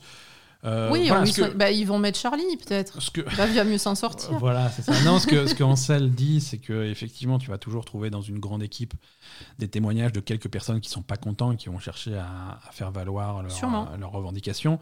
Et selon lui, c'est pas, c'est pas du tout le, le ressenti global de l'équipe. Je, voilà. Après, euh, Après- euh, les euh, les, les- les journalistes, ils s'appuient sur, sur- Ouais, voilà, c'est quoi leur source? Ils s'appuient sur les témoignages sur de qui pour, pour cet article en Des fait témoignages de, des témoignages d'employés actuels et anciens. euh, D'accord. voilà. Alors bien entendu, les sources sont protégées, sont, ils sont pas, ils sont pas Évidemment, nommés. mais bon, après, c'est voilà, aussi parle- les employés qui sont mécontents qui vont aller parler. C'est pas ceux que, euh, avec qui ça se passe bien aussi. Non, non, non. Et c'est, toujours la ligne de défense Eh, des, des gens, mais dans, dans la plupart de ces. On saura vraiment, on saura, affaires. on saura jamais vraiment ce qui, ce qui, se- se Attends que tu passes pas la journée là-bas, tu, tu, peux pas savoir. Tu peux pas savoir. Mais en tout cas, Non, mais euh, écoute, moi, ça en tout cas, ça me choque beaucoup moins euh, quelqu'un qui, est, qui a vraiment une vision euh, très spécifique d'un projet et qui. Bon, ok, c'est pas, c'est compliqué pour les employés, ça, évidemment. Mais ça me choque moins que quelqu'un qui a un caractère comme ça plutôt que du harcèlement sexuel ou, Ouais. ou- ou de, ou des, des intimidations ou Voilà. des, des- Après, des voilà. trucs à caractère Après, plus. le problème, le problème, c'est que c'est bien d'être exigeant et c'est bien d'avoir des, de- d'a- d'attendre le, le mieux de ton équipe. Mais si ça doit avoir euh, des Ouais, conséquences euh, sur la santé euh, des employés, au niveau de santé mentale, dépression, ce genre de choses, Mm. c'est que ça va trop loin. Ah oui, oui, on est d'accord. c'est que ça va clairement trop loin. Et toujours, et toujours sur ce type d'histoire, toujours le problème, c'est que euh, tout en haut du truc, on, on trouve un Yves Guillemot qui était au courant, Qui en a rien à n'en foutre. rien à foutre. Et, quand- Oui. et tant que le projet marche bien, et tant qu'il a son héros, Michel Ancel, Ça tu- va. tu- tu- Et là, quand ça commence à partir en vrille, Michel Ancel, il dégage comme une merde. Voilà, Voilà. que j'étais au courant de rien. Voilà. Et c'est ça, il dit qu'il était au courant de rien. Alors on n'a pas de on n'a pas de communication de, de, de Yves Guillemot sur ce. Oui, mais en, fait, j'ai vraiment l'impression que le plus gros problème d'Ubisoft, c'est Yves Yves Guillemot. Hein. Je suis désolée, mais euh, au bout d'un moment, euh, parce que, que- comme tu dis, d'après ce que, ce que dit l'article, il y, a- il y a des gens qui ont été transférés sur d'autres services, il y a des gens qui sont partis en dépression, en maladie. Ces choses, ces choses-là, Ouais. il le sait, Guillemot. Oui, oui, oui, Il y a quelqu'un qui les signe, les arrêts maladie, il y a quelqu'un qui les transfère, les gens. Euh, les, les- les gens des ressources humaines et Guillemot, ils, ils sont au courant qu'il y a un problème sur l'équipe de Michel Ancel. Donc euh, voilà. Et le problème, c'est gros que- problème est là. hein. Et le problème, c'est que voilà, euh, entre quelque part entre Michel Ancel et Yves Guillemot, il y a aussi en principe des équipes de ressources humaines Bien et de sûr. machins comme ça qui sont censées gérer ces, ces- ces problèmes-là. Oui, mais après, est-ce que c'est vraiment la faute des ressources humaines? Parce que les ressources humaines qui sont censées gérer les problèmes, s'ils vont voir Guillemot en disant il y a des problèmes et que Guillemot il s'en fout, Ouais, c'est ça. Euh, C'est pas forcément leur faute à eux. Hein, euh, parce qu'à mon avis, euh, je vois pas pourquoi eux auraient pas fait leur travail. quoi. Euh, Donc, bon- bonjour Yves, bonjour Yves. à la prochaine. J'espère que tu as passé des bonnes vacances cet été. euh, Resident Evil 8, euh, Village.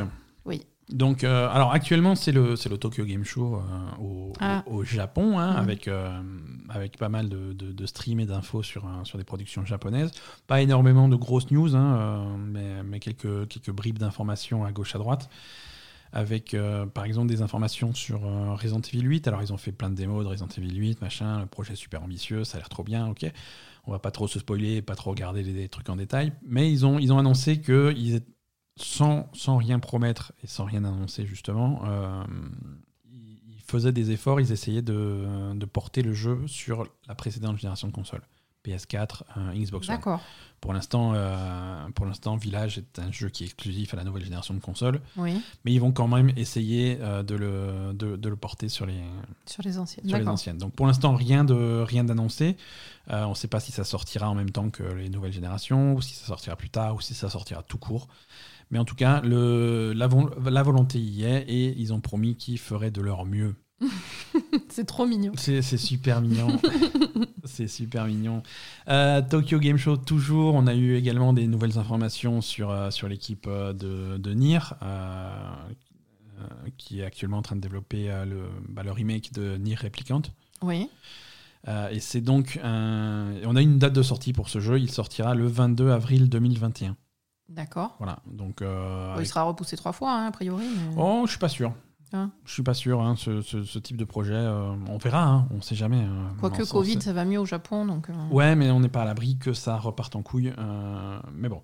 Donc, euh, Nier Replicant sortira le 22 euh, avril 2021 sur PS4, Xbox One et PC. Pour l'instant, pas de version nouvelle génération 2 prévue. Ah bon? Euh, et ouais, bah écoute. Mais, mais... Ah Bah, ah, ça, ce qu'on a disait. mais mais ça va pas mais c'est quoi, quoi ces conneries Mais c'est quoi ces conneries Bah, c'est comme ça, écoute. Genre, t'as as acheté une PS5 ou une Xbox, tu t'es fendu le cul pour, pour t'acheter une console et ils sortent même pas leur jeu dessus, bah non, ils sortiront les prochains. C'est comme ça. alors que c'est six mois après la sortie de la console. C'est comme ça. Mais ils sont cons, quoi Mais ils sont- Il y aura peut-être une nouvelle. Y a pas quelqu'un qui leur explique la vie aux gens Dans les studios, ils ont pas un mec dédié à leur expliquer comment il faut faire Bah, euh, Faut qu'ils m'embauchent, hein. Franchement, non, mais le problème, c'est qu'il faut qu'ils vendent des jeux aussi. euh, le- Et comment ça, il faut qu'ils vendent des jeux? Ils vont plus vendre de jeux sur les nouvelles consoles que sur les anciennes. Bah non, parce que des, des nouvelles consoles, ils vont, il y en a, ils vont. Non, mais tu fais les deux. ils- Ouais, il faut faire les deux. Il faut faire les deux. Je veux dire, euh, quand même. il y aura peut-être un, il y aura peut-être un patch nouvelle génération qui va arriver. Bah oui. Mais pour l'instant, pour l'instant, rien de prévu. Non, parce que je comprends une décision comme ça sur. euh, Déjà, j'ai du mal à comprendre une décision comme ça sur Cyberpunk, mais qui sort en novembre. Ouais. Mais à la limite, le truc qui sort en avril, excuse-moi, je comprends pas. hein. Qui sort en novembre et qui devait sortir en avril dernier. hein, mais, Oui, euh, voilà, non, là, voilà. Bon, bref. Mais bon, à la limite, je comprends. Mais Ouais. franchement, sur un truc qui sort six mois après les sorties des nouvelles consoles, là, vraiment, je comprends pas. c'est sûr. Euh, toujours, euh, toujours Tokyo Game Show, Flight Simulator. Ah un oui. jeu pas du tout japonais. euh, bah non. non, bah, pas du tout, mais ils ont, ils ont profité, Microsoft a profité de leur stream au Tokyo Game Show pour annoncer que le- la, plus- la première grosse mise à jour du monde de Flight Simulator sera concentrée sur le Japon. Ah, Voilà, parce que en fait ils alternent, ils vont, ils vont faire plein de mises à jour de Flight Simulator bien entendu, ils vont, ils vont alterner des, des mises à jour euh, techniques ouais. euh, où ils vont se pencher sur la simulation, sur les avions, rajouter des avions, des machins comme ça, corriger des bugs, des trucs comme ça, et sur les mises à jour du monde, euh, parce que parce que comme on l'avait vu, on en a parlé la semaine dernière. Euh, Ouais, la plus grande partie du monde est générée par l'intelligence artificielle à partir Et des données top, satellites. Euh, Et c'est pas top, c'est de l'approximation, machin. Et donc, euh, il y a certains trucs qui vont, être, qui vont devoir être refaits à la main pour être vraiment proches de la réalité. Ouais. Et ça, euh, sur Ils la prochaine mise à jour, voilà, ils vont commencer par le Japon euh, avec, euh, avec des données euh, en, photo, en photographie 3D, haute résolution de, de trois villes, euh, trois villes japonaises, euh, de six villes japonaises, pardon, euh, Sendai, Takamatsu, Tokushima, Tokyo, euh, Utsunomiya et Yokohama. Donc ça, c'est les villes qui vont être, qui vont être vraiment bien modélisées dans le jeu en détail. Également six aéroports locaux qui seront, qui seront rajoutés. Je sais pas la liste là, mais voilà, en gros, ils, se concentrent sur ils le se Japon. concentrent là-dessus. Et donc, c'est une mise à jour qui sera gratuite euh, pour, euh, pour tous les joueurs, euh, y compris les joueurs Game Pass, hein, bien entendu. Et ça devrait arriver le 29 septembre, c'est-à-dire demain. D'accord. Voilà. Ah, ils l'ont déjà fait donc. Ouais, le, le survol de- du Japon, ils l'ont déjà fait quoi. Ouais, ouais, ouais. Ah oui, non, non, c'est déjà fait. Ils sont, ils sont tout à fait prêts. Euh, Qu'est-ce qu'on a d'autre? Euh, No Man's Sky passe euh, en version 3.0, donc avec leur nouvelle grosse mise à jour, No Man's Sky Origins, qui rajoute des tonnes de trucs, des tonnes de fonctionnalités, toujours gratuitement à No Man's Sky. Donc, alors, il y y a une bande-annonce détaillée. Euh, mais il y a voilà, beaucoup plus de variétés sur les planètes, beaucoup Mhm. plus de variétés de végétation, d'animaux, de, de trucs comme ça, des euh, de nouveaux, de nouveaux types de planètes cataclysmiques avec des volcans en activité, ça on n'avait pas. Euh, ils ont rajouté un truc qui était dans qui était une promesse de la toute première bande-annonce de No Man's Sky qu'ils n'ont jamais fait, c'est des vers géants type vers des sables de dunes euh, qui peuvent sortir de, sortir de terre pour bouffer ton vaisseau, des trucs comme ça. Donc ça a l'air ça a l'air très sympa. Donc euh, beaucoup, beaucoup d'améliorations. Donc ça passe, ça passe officiellement en version 3.0 et ça a l'air top. Donc voilà, des nouveaux biomes, des nouveaux terrains, des nouveaux euh, conditions météorologiques, euh, de nouvelles créatures, des nouveaux bâtiments, euh, des nouveaux événements, beaucoup de choses. Beaucoup de choses. Donc comme dit, pour ajouter de la vérité au jeu euh, et pour, Et gratuit. et gratuit toujours, hein, c'est un patch Comme gratuit pour le jeu. Si, et si vous n'avez pas le jeu, euh, il est disponible sur le Game Pass, sur un PC et Xbox. Et sinon disponible sur un PS4 également. D'accord. Voilà, donc plein de choses. Euh, Game Awards. Ah. Hein, euh, voilà, Oui, 2000 parce que c'est en décembre normalement. c'est en décembre les Game Awards, il est temps de commencer à en parler. Alors je sais que 2020 a été une année un petit peu, un petit peu bizarre, mais Mm. on aura quand même des Game Awards, on y aura droit. Jeff Keighley a annoncé la date, euh, ça sera le 10 décembre. D'accord. Et Hein. c'est en public ou en... Ce n'est ce n'est absolument pas en online public. Ah non, c'est complètement online. C'est complètement. euh, si vous voulez, c'est ça va être tourné en studio dans trois villes différentes. D'accord. Euh, ça sera à Los Angeles, Londres et Tokyo. Euh, pour permettre d'avoir les développeurs locaux euh, Mhm. d'être présents, euh, de défiler dans un studio, mais en gardant des règles de, de distanciation et des trucs comme ça. Ouais. Donc il va, ça ne ça sera pas juste Jeff Keighley devant sa caméra à dire oh, le meilleur jeu c'est Fall Guys. Non non il y aura il y aura des trucs voilà ça, ça- ça risque d'être intéressant une mise en scène plutôt cool et, et donc donc Jeff Keighley a, a dit que il va donc euh, relier les villes de Londres, euh, Los Angeles et Tokyo, euh, rétablir la connexion dans le monde qui est complètement euh, Ça me fait penser à quelque chose. Voilà, il- non, non, il, il- dit on s'est inspiré de Death Stranding pour rétablir la, la connexion entre les hommes de- dans les villes qui sont isolées par le virus. euh, Mais il est taré. hein. je crois qu'il est- je crois qu'il aime bien Kojima. Ouais, mais il faut arrêter quoi. Voilà. Euh, ça sera diffusé en 4K sur euh, 45 plateformes vidéo différentes. hein. Vous n'êtes pas obligé de regarder les 45, euh, une seule suffit. Euh, un nouveau prix cette année, euh, une nouvelle catégorie pour, un- pour les Game Awards, puisqu'il y aura une récompense pour le meilleur jeu dans la catégorie innovation dans l'accessibilité, qui récompensera Ah, les bien. développeurs qui, euh, qui essayent de faire en sorte que les jeux soient le plus accessibles possible euh, par un plus grand public possible, y compris euh, les, les, euh, les, les- les personnes subissant divers handicaps. Mhm. Euh, donc, euh, donc c'est intéressant. C'est bien, Voilà, hein. ouais, Mm. ouais, ouais, c'est super. Euh, voilà. Et ils font pas meilleur podcast au Game Awards? Si également cette année, c'est le, le- le prix du meilleur podcast français avec un chat. Ouais, Donc, voilà. On se demande qui c'est qui va l'avoir. On n'est pas nominé.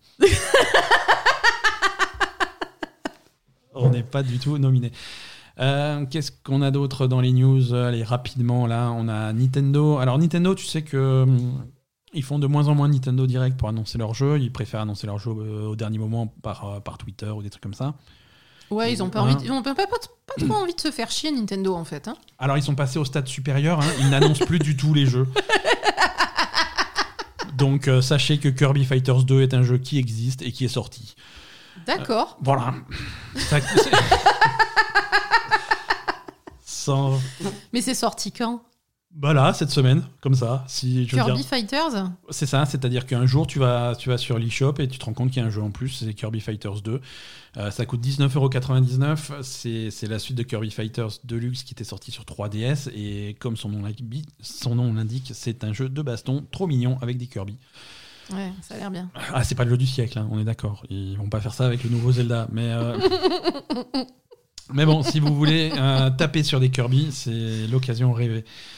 Qu'est-ce qu'on a d'autre comme news? On a du, classique. hein. Euh, les amateurs de classique de Konami seront ravis d'apprendre que sur euh, la boutique GOG, sur PC, la boutique de CD Projekt, vous avez maintenant la possibilité d'acheter les vieux Metal Gear, les vieux Castlevania et les vieux Contra.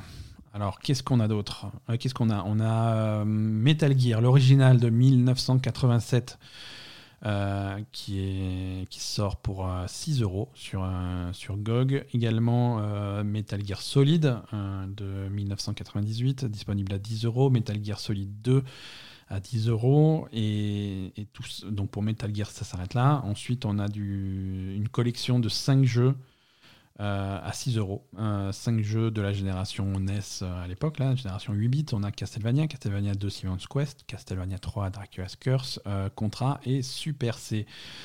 Euh, donc tout ça, toute cette collection de 5 jeux à 6 euros. Voilà. C'est bien. Pour, euh, pour les amateurs, euh, sachez que. Sachez que c'est disponible sur GOG. Et enfin, une news cinéma pour terminer. J'aime bien faire la petite news cinéma en fin de, en fin de, Très bien. de paragraphe news. Sega a trouvé une équipe de production pour un film Yakuza. Ah oui, c'est vrai. Donc, euh, Ouais, non. voilà, un euh, producteur. euh, Japonais ou. Non, non, non, c'est. Américain 1212 Entertainment et White Sheep Content euh, qui travaillent conjointement pour faire ce truc-là. Euh, Américain, donc. ouais, ouais, ouais, c'est. Non, c'est des équipes de production américaines, absolument. Euh, c'est. Alors, Sega, ils sont, ils sont super chauds pour faire du cinéma depuis, depuis Sonic, hein, qui avait relativement Oh, bien, bien marché. Et donc, euh, on n'en sait pas plus. hein. Il n'y a pas de casting, il n'y a pas de réalisateur, il n'y a pas de truc. On sait même pas. Mais en si- même temps, le casting, c'est des, c'est des vrais acteurs qui prennent pour Yakuza à chaque fois, non? Oui, oui, oui, tout à Bah fait. voilà, hein, il Alors, fait ton casting. Alors, est-ce qu'ils vont reprendre les mêmes? Mais voilà, on ne sait pas du tout ce qu'ils vont faire comme jeu. Est-ce qu'ils vont reprendre l'histoire de Kiryu? Est-ce qu'ils vont faire une nouvelle histoire? Est-ce qu'ils vont faire un... Est-ce qu'ils vont faire un truc complètement indépendant qui se passe à Kamurocho? Ou est-ce qu'ils vont être à Kamurocho tout court? Je sais pas. Il y a- il risque de s'éloigner de l'original. Je, Pourquoi faire? Ben, je sais pas. Parfois, les, films... euh, Parfois, les productions hollywoodiennes adaptées de jeux vidéo, ça n'a rien à voir avec l'original. hein. Oh, Putain, c'est clair. Non, je, je sais pas. hein, Bientôt, je on a le pas. film Monster, Monster Hunter qui sort avec Mila Jovovich. euh, Oh, putain. ça, à, part le, à part le logo du titre, il n'y a pas grand chose de, de Monster Hunter. hein. Putain, Mila Jovovich, elle a déjà niqué Resident Evil, elle, elle pourrait s'arrêter. Ouais, les Resident Evil, rien à- il y avait des zombies Oui, non, ça n'avait Hein rien à voir. hein. et des méchants avec un logo, on aurait, on aurait dit un parapluie. Mais c- en dehors de ça, c'est tout quoi. Voilà. Vrai. Allez, voilà pour l'actu euh, pour cet épisode. On va, on va tranquillement se faire un petit agenda des sorties pour vérifier euh, ce qu'il y a à faire euh, cette semaine.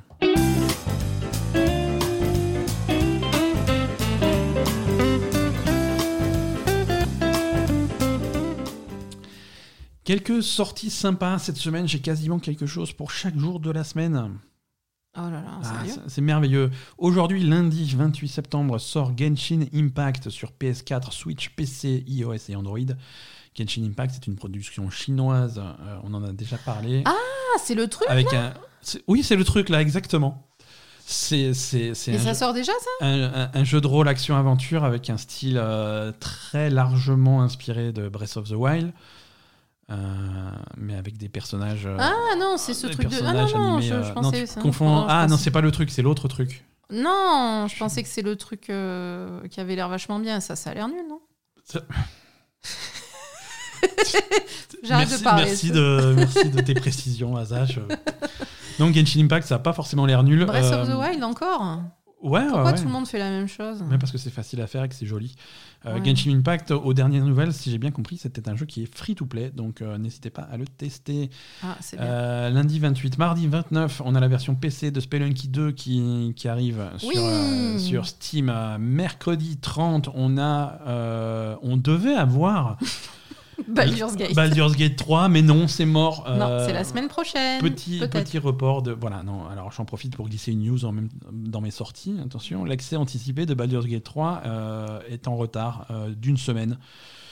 Donc reporté à mercredi 6 octobre. 6 octobre. sur, sur Steam, sur GOG et sur Stadia. Euh, donc voilà, qui cet accès anticipé qui reprendra donc tout le premier, euh, premier chapitre du jeu. Euh, grosso modo, 25 heures de jeu, ça sera pas rien.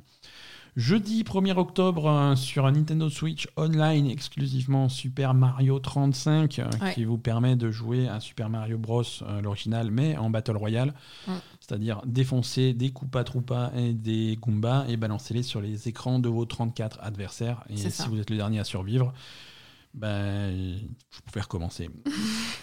Voilà, et vendredi 2 octobre euh, sortira sur PC, PS4 et Xbox One Star Wars Squadron euh, chez Electronic Arts. Donc, euh, le, ce, ce jeu de simulation de combats spatiaux euh, Ouais. au- au- au gui- aux manettes, au volant, au guidon, au- aux commandes de, de vaisseaux de Star Wars. Je sais pas, on dit, on dit quoi? Ah, je sais aux pas, moi. Aux commandes. Je sais pas, moi. Voilà, j'ai- donc- jamais piloté de. de... Eh ben, tu rates, c'est vachement sympa. Euh, non, voilà, si vous voulez piloter des, des, des X-Wing et des, des TIE Fighters et des vaisseaux emblématiques de Star Wars, euh, ça sera donc euh, Star Wars Squadron le vendredi 2 octobre. Euh, Qu'est-ce qu'on a d'autre euh, cette semaine? On a 1er octobre, jeudi, on a donc Doom Eternal euh, qui vient sur le Game Pass pour fêter l'acquisition de Bethesda. On a Animal Crossing aussi qui sort du contenu. Euh, on a un patch qui arrive le mercredi 30. Euh, donc comme ça, ça vous consolera de ne pas jouer à Baldur's Gate. Donc mercredi 30, on a le, le gros patch pour euh, Halloween en fait, hein, pour le mois d'octobre d'Animal Crossing. Ah, ben oui. Bah oui. Bah, Ah, tu- bien sûr. toi, tu m'écoutais plus du tout. Toi, t'as fini l'épisode, t'es parti quoi. Mais non, je suis en train de regarder. T'as oublié des trucs dans les trucs qui sortent. Euh, non, je n'ai absolument rien oublié. J'ai fait une sélection des choses importantes. Hein. On peut pas Oh tout- là là. Eh ben oui. Pourquoi t'avais quoi? T'avais repéré quoi toi? Non, il y a Is Origin euh, qui sort sur Switch. Ça a l'air pas Ouais. mal, ça. D'accord, bah, tu joueras à Ice Origin et tu raconteras. euh, Et il y a Crash Bandicoot 4 Crash Bandicoot 4, ça c'est un vrai oubli, effectivement, c'est important. qui ça, ça sort sur quand PS4 et Xbox le 2 octobre. Absolument, Crash Bandicoot 4, je te remercie. Euh, Putain, heureusement que je suis là. hein. heureusement que tu es là. Euh, je vais le noter, comme ça je le- je l'oublie Voilà, pas. Crash Bandicoot 4, 2 octobre sur PS4 et Xbox. Merci, euh, merci ton aide. Et donc je parlais d'Animal Crossing qui a son patch. Ouais. Euh, Donc le 30 septembre. 30 septembre, euh, donc beaucoup d'options de, customisation pour le personnage, plein d'objets d'Halloween, des trucs comme ça. Ouais, il y a plein de trucs d'Halloween, ça a l'air vraiment sympa. Et avec la grosse fonctionnalité qu'ils rajoutent, c'est la possibilité de cultiver des trucs. Alors apparemment uniquement C'est des que des citrouilles. citrouilles pour l'instant. hein. J'imagine que c'est un système qui va être étendu après. Ah, ça va rester, tu crois je sais- on verra, on verra, mais en tout cas, vous allez pouvoir Tu planter vas faire des graines de Stardew Valley citrouille. dans, Voilà. dans Animal Crossing, tu, Tu vas- tu vas être le plus heureux du monde. Voilà, tu vas planter des citrouilles et récolter des citrouilles et ça va être trop bien. Et avec les citrouilles, tu vas pouvoir crafter plein d'objets d'Halloween, Genre des citrouilles. De- genre des citrouilles et Des tu vas citrouilles pouvoir, gravées euh, pour Halloween. Tu vas pouvoir te, te déguiser te- en sorcière et en truc. plein de- Ouais. Ça Non, ça a l'air sympa. Ça va être vachement bien. Euh, voilà, voilà pour cet épisode. Voilà pour tout ce qu'on, pour tout l'actu du jeu vidéo de la semaine. Euh, Mhm. Merci à tous de nous avoir suivis. Asa, est-ce que tu veux recommander des choses à regarder à la télé? Ouais, mais j'ai des trucs bizarres aujourd'hui, hein, je, je préviens. Mais tu as toujours des trucs bizarres, mon cher Asa. Euh, c'est l'heure de Asa TV. Euh, non, aujourd'hui, j'ai que des documentaires parce que j'ai pas eu le temps de finir les séries que j'avais commencées. Mais c'est bien aussi les docus. Parce que j'ai commencé Ratched, mais j'ai pas fini. Ratchet, c'est le nouveau truc de Ryan Murphy. euh. Et oui. Voilà. Euh, On- J'en parlerai la semaine prochaine. Semaine prochaine de Ratchet, tu as l'air. euh, Je suis mitigée. Après, non, voilà. Donc cette semaine, non, j'ai regardé des- deux documentaires sur Netflix qui, qui, Ouais. qui étaient pas mal. Alors j'ai regardé le documentaire Netflix sur Bikram. Le, truc, le mec du yoga là. Le, le maître yogi euh, qui, a, Mhm. qui a été très très célèbre à un moment donné et qui est, parti, qui est tombé en disgrâce euh, assez récemment Ouais. depuis 2015. Euh, donc voilà, c'est sur, donc sur ce mec-là qui a un peu euh, embrigadé euh, des, des- des dizaines de milliers de gens dans son Ouais. entreprise de Ah, yoga Alors euh, Bikram, c'est à grande échelle. voilà. hein. Bikram, c'est un mec qui a, qui a mis, mis au point, et alors, a priori pas tout seul, hein, il a pompé des idées, hein, mais il a mis au point des, une, Oui, apparemment, c'est pas- ses idées. une méthode, une méthode de yoga, différents. Et, Ouais, c'est bon. Après, moi, le yoga, j'y comprends rien, mais Ouais, c'est ouais. di- des, des enchaînements de mouvements qui sont censés être thérapeutiques, etc. euh, voilà. Pour euh, alors prévu euh, de base pour euh, pour euh, aider les gens qui ont des po- qui ont des problèmes physiques, hein, Ouais. quand même. Ouais. Et, ça s'est transformé en voilà un espèce de, de, de culte du bien-être, mais, mais du bien-être masochiste, hein, parce que Mhm. tu fais du yoga, mais tu es obligé de monter la température du thermostat à 50 degrés, sinon Ouais, il c'est faut pas qu'il bien. super chaud, il faut que. Voilà. Voilà, Mhm. donc tu es dans des co- conditions extrêmes et, et voilà. Et, Ouais. et donc, euh, donc il a fait faire ça à plein de gens et, et en fait le, ben, en fait c'était visiblement un prédateur sexuel hein, qui agressait, il a, il a violé. euh, Enfin là il y avait un témoignage du- d'une fille Mhm. qui s'était fait carrément violer. Ouais. Euh, Dans, dans, un environnement qui est quasiment sectaire, hein, finalement. oui, oui, euh. c'est très sectaire. En fait, euh, c'est vraiment. Alors, déjà, les gens qui vont là-bas, je pense que les gens qui commencent à rentrer dans ce truc, c'est c'est vraiment problématique parce que ils te. ils- bah, il, les- il il les insulte, il les, il les, il les, il les rabaisse. Enfin, voilà, c'est vraiment. euh, je veux dire, moi, le mec qui me fait ça, c'est trois minutes, quoi. hein. Ouais. Donc, euh, donc, donc voilà, il, il- il arrive vraiment à, à- à- de base à cibler des gens qui ont, je pense, des problèmes de- d'estime de- d'eux-mêmes et qui, qui vont être réceptifs à, à- à ce, ce- ce- à, à ces techniques de, de parce qu'il te rabaisse et puis après il te, il te dit que c'est bien et machin. Enfin, tu vois, c'est c'est- c'est vraiment un prédateur psychologique et, et- et qui va se transformer en prédateur sexuel parce qu'il s'en prend le plus souvent aux- aux jeunes femmes. Ouais. Donc, euh, et, et- et évidemment, et malheureusement, les jeunes femmes sont les cibles prioritaires de ce genre de truc, puisque les femmes, on leur dit d'être belles euh, depuis toujours, et si elles sont pas belles, c'est un problème. Donc, du coup, euh, les femmes ont plus tendance à, à réagir. euh, Ouais, ils sont plus réceptives à sont ce- plus réceptives à ce genre Mhm. de truc où on- quand on te rabaisse, tu as envie de prouver que, que non, que machin, que. Enfin bref, voilà. Donc, euh, donc il arrivait très bien à cibler les, les jeunes femmes qui étaient dans, dans cet état d'esprit-là. Et, et en fait, ce qu'il faisait surtout, euh, et, et ce qui était son, son terrain de, de- de chasse principal, c'était euh, des séminaires qu'il faisait pour former des professeurs, en fait. Ok. Parce qu'au fur et à mesure, il a créé tellement un empire et c'est devenu tellement une, une mode, son, son, sa, sa manière de faire du yoga, en fait, que, Ouais. que il, il- il faisait des séminaires de. C'était neuf semaines. Et pendant neuf semaines, ces gens qui voulaient devenir professeurs de yoga et être euh, ratifiés professeurs de yoga Bikram Mhm. par ce mec-là, Ouais. qui était le seul moyen de devenir professeur de yoga de cette méthode-là, Ouais. qui était la plus populaire et qui te garantissait de, de- de gagner de l'argent derrière et d'avoir un- un- un- un- une clientèle, etc. Et d'être, euh, enfin, c'était important professionnellement de, de- de suivre ce cursus-là avec ce mec-là. Mhm. Donc du coup, euh, il, passait neuf semaines dans un hôtel euh, reclus. euh, euh, dans des conditions euh, donc euh, 50 degrés toute la journée, euh, pas de nourriture, euh, pas de sommeil, euh, enfin voilà vraiment des, des, des conditions euh, physiques et psychologiques qui te mettaient, euh, qui, qui te défonçaient quoi. hein. Et Donc, qui, euh, qui, et- qui- et- et- qui te mettait dans des positions de faiblesse et dans des positions de vulnérabilité. euh, C'est ça. Et lui, c'était euh, c'était le dieu, en fait. hein, Mhm. voilà, il était vraiment vénéré par ses, par ses élèves, etc. Et, et, en fait, après, euh, ben, il y a des femmes qui ont commencé à parler de, de, Ouais. de ses comportements. Et, voilà, en fait, c'était c'est vraiment un malade sexuel, un misogyne de, de la pire espèce, hein, vraiment. hein. Mhm. Donc, donc voilà. Donc c'est un, un documentaire sur ce mec-là. Et... Encore un truc réjouissant. Réjouissant, oui, c'est ça. Qu'est-ce que qu'est-ce que t'as Non, c'est scanda- vraiment Ouais, scandaleux. non, c'est difficile. c'est difficile. Qu'est-ce que t'as qu'est-ce que t'as vu d'autre? Et après, j'ai vu un autre documentaire euh, qui n'est pas un documentaire Netflix, mais qui est disponible sur Netflix. Ça s'appelle Out of Thin Air. Ouais. Euh, donc ça, c'est un documentaire. Ça se passe en Islande. Mhm. Euh, c'est sur. en fait, il y a eu un, une, une affaire criminelle en Islande qui a été la- la- l'affaire criminelle euh, du, du siècle euh, là-bas, parce que c'est il se passe rien là-bas. voilà, c'est plutôt calme, quoi. Ben, c'est ça, c'est plutôt calme. Les gens sont tellement naïfs que voilà, ils se passent, enfin, ils, ils sont dans, dans leur monde euh, qui est assez différent du nôtre en tout cas. Ouais. Euh, donc euh, voilà.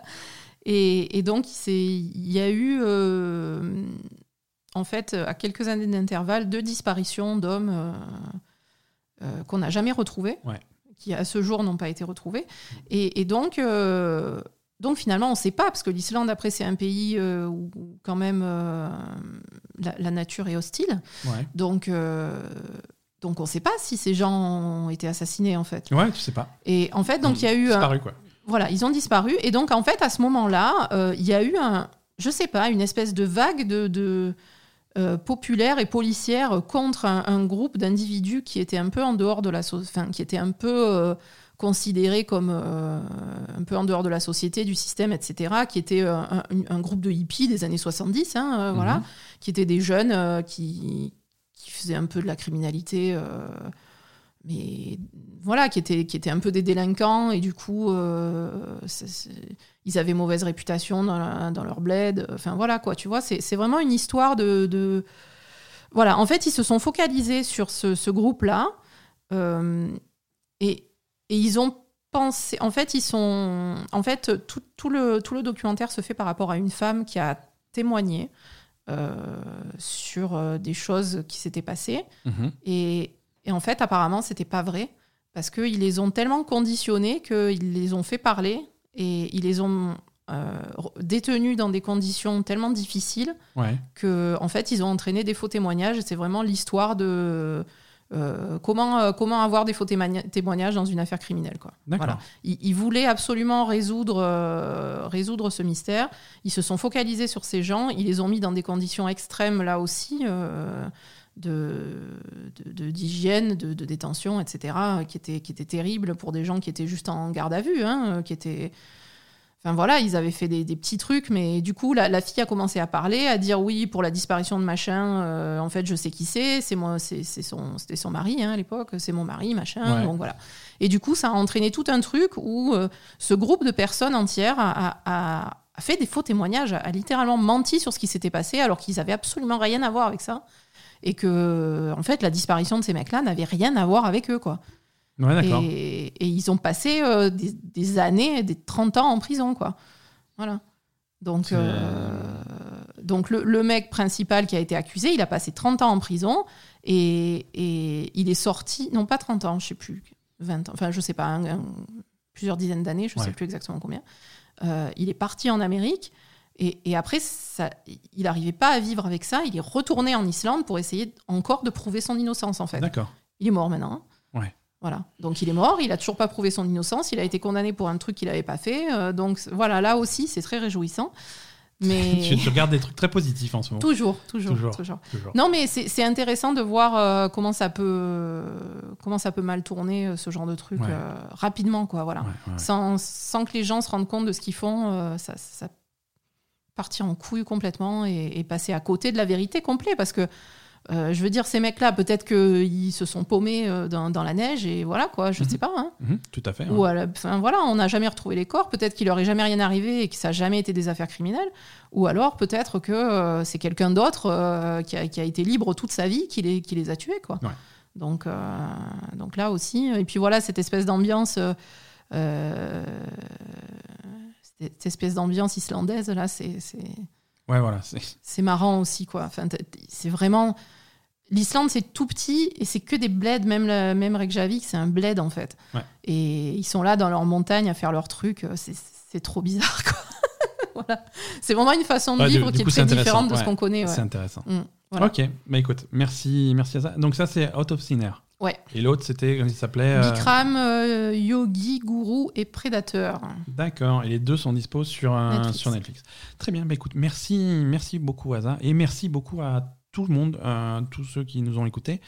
Merci de nous avoir suivis encore pour cet épisode. Euh, pour, euh, pour la suite, alors pour répondre à des questions que, qu'on n'a qu'on pas encore reçues, euh, oui, ça y est, ça- donc euh, la fibre, ça veut pas encore. Non, mais Tout le monde s'en fout de notre fibre. hein. Si, non, mais c'est pas que tout le monde s'en fout, mais euh, la- une, une des questions qu'on a souvent, c'est euh, quand est-ce que quand est-ce qu'il y a des streams, la Belle et Gamer, euh, des trucs comme ça. C'est en cours Et, de et préparation. ça aussi, notre excuse a toujours été oui, mais on n'a pas la fibre, c'est compliqué. Donc maintenant, on a la fibre, c'est moins compliqué. Ça reste compliqué, mais ça l'est un peu moins. Et non, on est en train d'y réfléchir on est en train de sérieusement. réfléchir, de, de voir ce qu'on peut proposer, dans quelles conditions, dans quel contexte, sur, sur, sur les jeux auxquels on joue, sur l'enregistrement de ce podcast, sur des choses. Euh, et et ça va être ça va être intéressant en tout cas. Euh, Ouais, va- sachez va- que c'est en chantier, On vous en parlera plus, plus en, en détail. détail. Ouais. Euh, après, autre truc dont on vous parlera plus en détail aussi pour, pour la suite. Alors, je vous rappelle que mon livre est disponible. je vous rappelle que vous pouvez lire mon livre et acheter mon livre qui s'appelle La dernière élue, qui était un roman heroic fantasy, euh, qui est un peu le meilleur livre du monde. Voilà. Exactement. Et non, c'est vachement bien. Écoute, à chaque fois, je me dis, mais en fait, peut-être c'est nul, euh, personne me dit que c'est bien, peut-être que les gens, ils aiment pas, mais non, mais fuck, c'est vachement bien, quoi. Donc voilà, euh, vous pouvez l'acheter, c'est en format numérique sur toutes les librairies euh, en ligne. Vous pouvez l'acheter sur Ouais. Amazon, sur la Fnac, sur Cultura, sur tout ce que vous voulez, au, au format de votre tablette, comme vous préférez. Euh, ça coûte 4,49€. Ouais. Et c'est bien. Très bien. Donc ne passez pas à Euh, côté. Ne passez pas à côté. Et pour ceux qui, qui ont acheté mon livre, vous aurez un avantage précieux qu'on vous annoncera dans quelques temps. C'est- Il y aura des bonus. Vous aurez un bonus La Belle et le Gamer dans pas longtemps. Ouais, c'est tout ça. Tout ça est en chantier. Il y a Tout ça est en chantier, il y a on vous en choses, parlera euh, plus en détail la semaine prochaine déjà et, et après. Il y, a, y des- il y a des choses qui commencent à. Donc achetez mon livre, vous aurez un bonus La Belle et le Gamer euh, tu fais, tu fais pour des pro- l'achat. tu fais des promesses difficiles. Attention, hein, ça, ça met la pression. Ah, c'est pas difficile. Ah, tu mets la euh, pression. Tu mets la pression. Merci à tous. Euh, Vous aurez Ben qui chante en live Exactement. et qui danse. Non, Si. non, ça. Ben qui danse et qui chante en live. Faut acheter 10 exemplaires du bouquin. 10 exemplaires du bouquin, vous avez ça. Merci à tous. euh, passez une bonne semaine. Jouez pas trop, quoique. Et, Et suivez-nous sur les réseaux sociaux, Facebook, Twitter, Instagram. Exactement. Et des gros bisous. À la semaine À la prochaine. semaine prochaine. Bye bye.